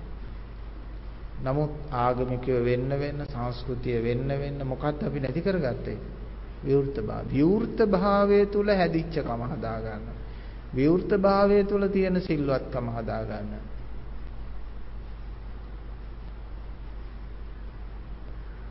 එහෙම නැතුව මේ හිර කරගෙන තද කරගෙන මේ ඉන්න ඕනේ නැහැ. ඒ කියන්නේ බලහත්කාරයෙන් සිල්වත් සිල්වන්ත වෙලා. ඈ සීලය බලහත්කාරයෙන් දීලා.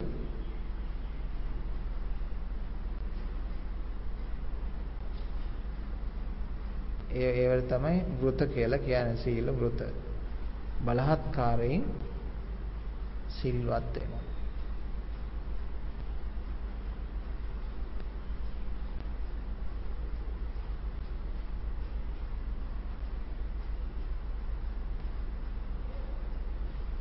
ඔබ નિરાයාසයෙන් සිල්වත් කෙනෙක්ද බලහත්කාරයෙන් සිල්වත් කෙනෙක්ද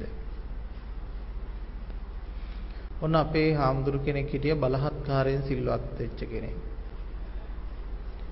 මේ හාමුදුරන් වහන්සේ ටිකක් වයසට ගිහිල්ලා අමාරු වුණා. අමාරු වුණාට පස්සේ අර බලහත්කාරකම නැතුව ගියා. නැතුව ගියාට පස්සේ හාමුදුරු ස්වභාවික වුණා. ස්වභාවික වුණාට පස්සේ අර බලහත්කාරයෙන් හිටපු ස්වરૂප එකක්වත් නැතුව ගිහිල්ලා උන්වහන්සේ අමෝතුම කෙනෙක් බවට පත් වුණා කියලා මම අහලා තියෙනවා. උන්වහන්සේ ජීවිතේට මස් මාළු නොකාපු කෙනෙක් මස් මාළු කන්න ඉල්ලලා තියෙනවා. ජීවිතේට උන්වහන්සේ කාටවත් මේ බැනලා දොස් කියලා හරුප ගියපු කෙනෙක් නෙමෙයි හරුප වලින් බහිනවා දොස් කියනවා එහෙම ඒව කරනවා.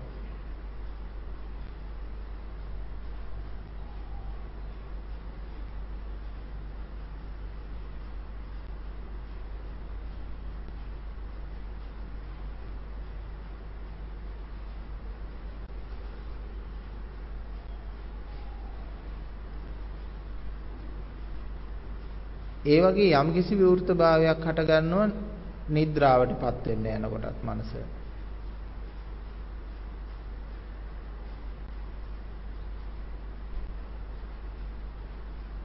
ඔය සමහර දේවල් තියෙන ජීවිතේම හංගන් ඉන්න දේවල් සමහරලාට මෝහන විද්‍යාවේදී එහෙම එළියට දාන්නේ. ජීවිතේ පුරාම හංගපු දේව බොස් ගාලා එළියට එනවා. මෝහනේදී එහෙමයි. ඒකට හේතුව ඒගොල්ලෝ අර කන්ට්‍රෝල් එකෙන් අයින් කරලා එයාව ගෙනියනකොට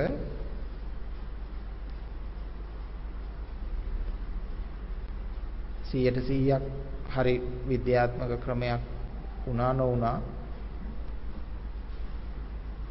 කවලමට හරි ජීවිතේ යම් සත්‍යක් මතු කරගන්න ශේස්ත්‍රයක් ඒක. පිටපත්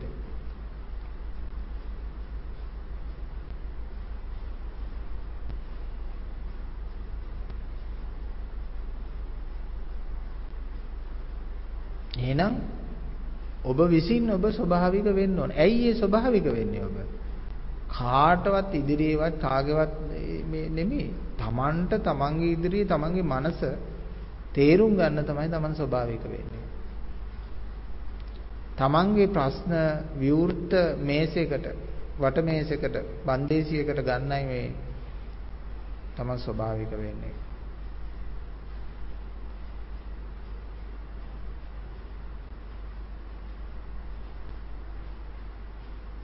එතකොට සංවර වෙන්නත් පුළුවන් අසංවර වෙන්නත් පුළුවන්. මං කියන්නේ බුදු කෙනෙක් හම වෙච්ච දවසක ආර්ය ශ්‍රාවකයෙක් ඉස්සර අනිවාර්යෙන් තමන් ස්වභාවික වෙන්නේ.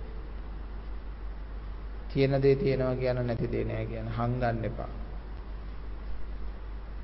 කිසි දෙයක් හදලා ක්‍රියේට් කරලා කතා කරන්න එපා. මං කියන්නේ ස්වාමීන් වහන්සේලාට බණ කියන කොටත් එහෙමයි කියන්න තියෙන්නේ. කිසි දෙයක් හදලා බණ කියන්න එපා. එඩිට් කරලා බණ කියන්න එපා. කෙලින්ම ලයිව් කතා කරන්න ඕන. ඇතුළෙන්ම ලයිව් වෙන්න ඕන. බලන්න ඔබ ඇතුළෙන්ම ලයිව් වෙන කෙනෙක්ද කියලා. ඇතුළෙන් එනවා මගදී කොච්චර එඩිට් කරලා කලර් වෙනස් කරලා කලර් චේන්ජ් කරලා වොයිස් චේන්ජ් කරලා නේද එළියට එන්නේ. දෙන්න හිටෙනවා හොම්බට දෙකක් කියන වචනයක් එනවා ඇතුළෙන්. එතකොට ඇතුළෙන් ඔහොම දෙයක් ඇවිල්ලා ඉරලා කොහොමද අනේ කොහෙද යන්නේ කියන වගේනේ අහන්නේ නිකන්. නේ? ඒ වගේ තමයි අහන්නේ එළියට ඇවිල්ලා. අර අර ආවචන එකක් අහුව වෙන එකක්. අන්නේ ඒ වගේ මේ මම දැකලා තියෙන මේ විකට විකට කතාවක ලස්සනට තියෙනවා. ආ එළවලු ගන්නවද? නෑ තොට පොල් ගහන්න ආවි කියලා. ඒ වගේ ඒ වගේ අර තියෙනවා ඈ. අපේ පුතාවනේ මේ ඩුබායි ඉඳලා කුඩ්ඩක් කියලා යට හිතින් හිතනවා. එතකොට උඩින් කියනවා ආ ඇත්තද කියලා. ඉතින් අර ඒ වගේ මිනිස්සෙගේ ඇතුළතින් එන දේ කොච්චර ෆිල්ටර් කරනවද? ඈ ෆිල්ටර් කරනවද? ඈ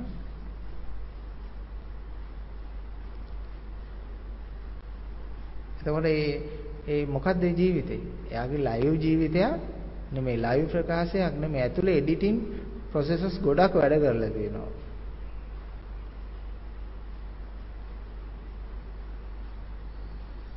එහෙනම් අපේ ලයිව් තත්ත්වෙම සජීවී තත්ත්වෙම අපේ හදා ගන්න ඕනේ. ඒකයි අපි මනස විවෘත කරගෙන තමන් මේක හදා ගන්න කියලා කියන්නේ. අර සංස්කෘතික ෆිල්ටර්ස්, ආගමික ෆිල්ටර්ස්, පුජ්‍යල ෆිල්ටර්ස් වලින් එන්න එපා. පුදුම දුකක් විඳින මිනිස්සු සම්ප්‍රදාය ආරක්ෂා කරන්නේ. ඒ මිනිස්සුම දාගත්ත සම්ප්‍රදාය තුළ මිනිස්සු දුක් විඳිනවා. කොටින්ම කියනවා නම් මහරජින වුණත්, ඒ පවුලේ කට්ටිය වුණත් පුදුම දුකක් විඳින්නේ. ඇයි? සම්ප්‍රදායට අඳින්න ඕන, කතා කරන්න ඕන, ඉරියව්ව භාවිතා කරන්න ඕන, කකුල තෙල්ල ගන්න බෑ, හරියට තියා ගන්න ඕන. කාමුදා නීතිය වගේ.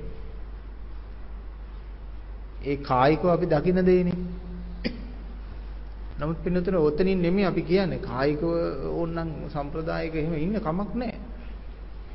මානසිකව මේක එකතු වුණාම මානසික ආතතියකට ලක් වෙනවා. ඒ නිසා තමයි සමහර අය රාජ්‍ය සම්ප්‍රදායෙන් පවා ඉවත් වෙලා ගිහිල්ලා තියෙන්නේ. සමහර අය කුමාරවරු අයින් වුණා කියලා අපි අහන්නේ නේ රාජ්‍ය සම්ප්‍රදායෙන් සම්පූර්ණයෙන් අයින් වුණා කියලා අහන්නේ ඒකයි. ඒගොල්ලන්ට ඒක දරා ගන්න බෑ. ඒගොල්ලන්ගේ ෆ්‍රීඩම් එක නිදහස නැහැ. ඉතින් ඒකම තමයි තියෙන්නේ. ඔබේ ජීවිතය තුලත් ඒක තියෙනවා.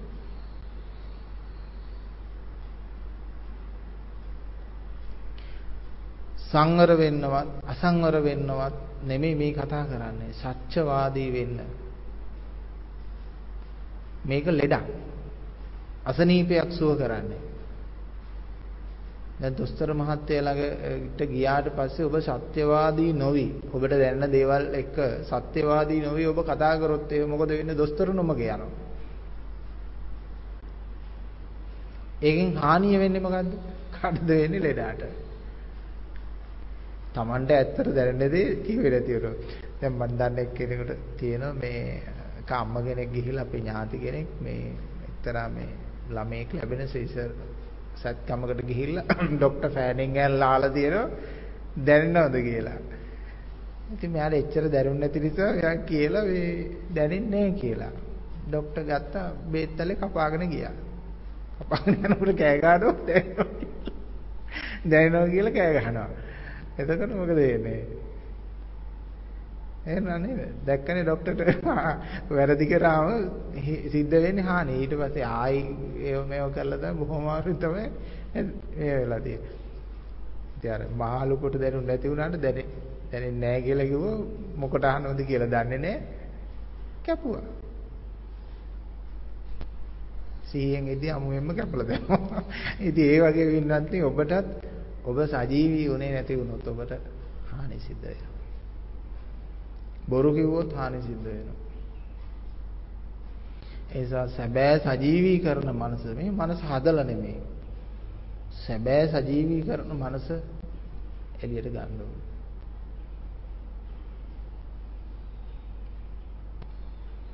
සැබෑ සජීවීකරණ මනස හරිම සාධාරණයි. ඒක ප්‍රතික්ෂේප නැහැ කියන්න බෑ. තේරෙනවද පින්නත් සැබෑ සජීවීකරණ මනසේ කිසි දෙයක් ප්‍රතික්ෂේපයක් නැහැ කියන්න බෑ. ඕන තරම් තියෙනවා. දැන් අපි හිතමුකෝ මේ DVD player එක CD player එකක් ගමුකෝ. එයාට රීඩ් කරන්න බැරි දෙයක් ඒක ඇතුළට ආවොත් එයා මොකද කරන්නේ? එයා ආයෙ යවනවා මේක මට රීඩ් කරන්න බෑ මේකේ data මට තේරෙන්නේ නැහැ කියලා. එහෙමනේ කරන්නේ සාමාන්‍යයෙන් එහෙම කරන්නේ. හරි. හරි ඒවනේ අපි ගමුකෝ ශරීරේ. ශරීරෙට දිරවන්නේ නැති දෙයක් අපි දා ගන්නවා. ශරීරෙ මොකද කරන්නේ? එක්ක ඉස්සරහින් ඉක්මනින් යවනවා නැත්තම් ඒක පිටිපස්සෙන් හරි යවනවා. ඒක තමයි සජීවී ගතිය. ඒ ඒ විදියම තමයි මනසෙත් එහෙම ක්‍රියාවලියක් තියෙනවා. හැබැයි ඒක ක්‍රියේට් කරපු එකක් නෙමෙයි. ඒක ස්වභාවික දෙයක්. ඒ නිසා ආර්ය උපවාදය කියලා එකක් තියෙනවා. ආර්යෝ යම් කිසි දේවල් තියෙනවා ගරහන එහෙම නැත්නම් ප්‍රතික්ෂේප කරන දේවල්. ආර්ය උපවාදය කියන්නේ ඒකයි. ඒගොල්ලෝ පුජ්‍යල සම්මතයෙන් ලෝභ ද්වේෂ මොහ ඉරිසියා මාන මදමාන ඇවිල්ලා කරන දේවල් නෙමෙයි. ඉරිසියාවට යම් යම් දේවල් කරන දේවල් නෙමෙයි. ඒක ඒක හරි ස්වභාවික තැනකින් ප්‍රතික්ෂේපයක් සිද්ධ වෙනවා. සාධාරණ ලෙස.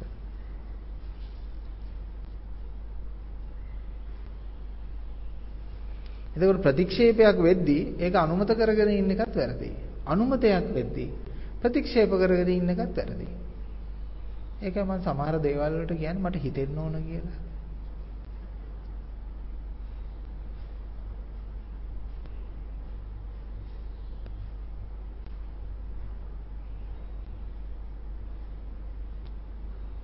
ඒක ආධ්‍යාත්මය තුළින් මේක හිතෙන්න ඕන දැනෙන්න ඕන.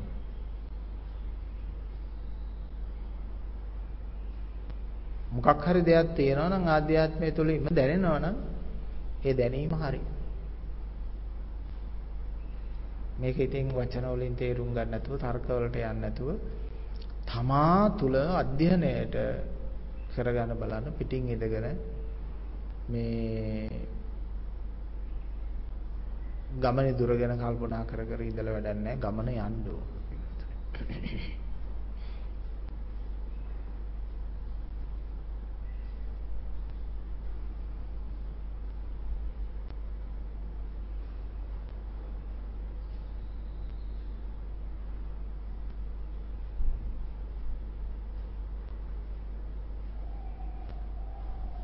ඉතින් අපිට අවසානයේ සොඳුරු නවාතනක් සොයාගන්න හැකියාව ලැබේවි.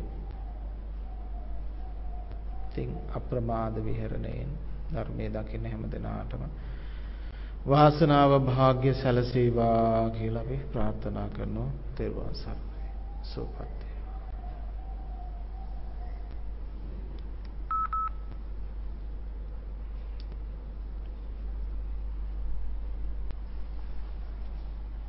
අද දවසේහි පින් ඇති දායකත්වය අපි සිහිපත් කරන්න කැමතියි. අද දායකත්වය ධර්මදේශනා දායකත්වයේ දක්වමින් කටයුතු කරන්නේ ඕස්ට්‍රේලියාවේ පදිංචිව කටයුතු කරන එල්ලලනී අලු විහාරයේ පින්වත් මහත්මියන් දයනාලු විහාරයේ පින්වත් මහත්මියන් දෙපළ විසින් ඒ දෙපළගේ අරමුණ බවට පත් වෙලා තියෙනවා කරුණු කාරණා ඕස්ට්‍රේලියාවේ පදිංචි ඔය කටයුතු කරන දුමින්ද ගුණවර්ධන පින්වත් මහත්මාණන්ට විශේෂයෙන්ම නිදුක් නිරෝගී සුවපත් භාවයේ සිට ජීවනයේ සැලසේවා කායික මානසික සුවය සැලසේවා කියලා අපිට සෙත් ප්‍රාර්ථනා කරනවා. ඒ ඇත්තන්ගේ ප්‍රාර්ථනාව ඒක. ඒ වගේම නොවැම්බර් මාසේ 11 වන දින උපන්දිනයේ සමරන දුලාශේනී අලු විහාරයේ දියණියටත් නොවැම්බර් 17 වන දින සිය උපන්දිනය සමරන යසේන්ද්‍රී විතානාරච්චි පින්වත් දේනියටත් නොවැම්බර් මාස 26 වන දින සිය උපන්දිනය සමරන ගෛරු කවිකාර පුතුණුවන්ට අධ්‍යාපන කටයුතු රැකේ ආරක්ෂා කටයුතු කරන මේ සියලු දෙනාගේම යහපත් ප්‍රාර්ථනා බලාපොරොත්තු සියල්ල ඉෂ්ට සිද්ධ වේවා කියලා සත් ප්‍රාර්ථනා කරනවා. ඒ වගේම එම එම පවුලේ නමින් මිය පරලෝ යන්නට යෙදුණු පතිරත්න පින්වත් මහත්මයාටත් ඒ වගේම මහින්ද රත්න අලු විහාරයේ පින්වත් පියාණන්ටත් සීලවතී මෑණියන්ටත් ආච්චි අම්මා සහ සීයාටත් අප නමින් සමුගන්නට යෙදුණු ඥාති මිත්‍ර හිතයිසේ පවුලේ සාංශාරික ඥාතීන් හැමදෙනාගේම භව ගමන සසරින් සූපත් වේවා කියලා ධර්මානිසංස බලයෙන් ප්‍රාර්ථනා කරනවා.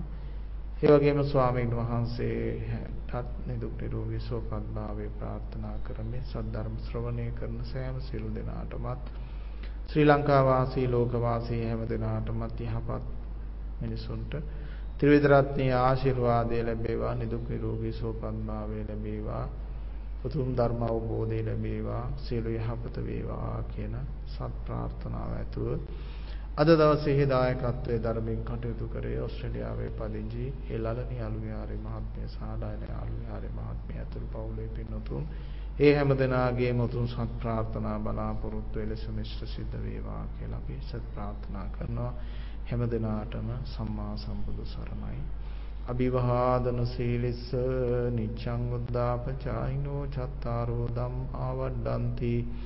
ආයුවන්නෝ සුඛම් බලං ආයුරාෝග්‍ය සම්පatti පඤ්ඤාවන්තස්ස හේතු චතෝ නිබ්බාන සම්පatti හිමිනාතේ සමිඤ්ජතු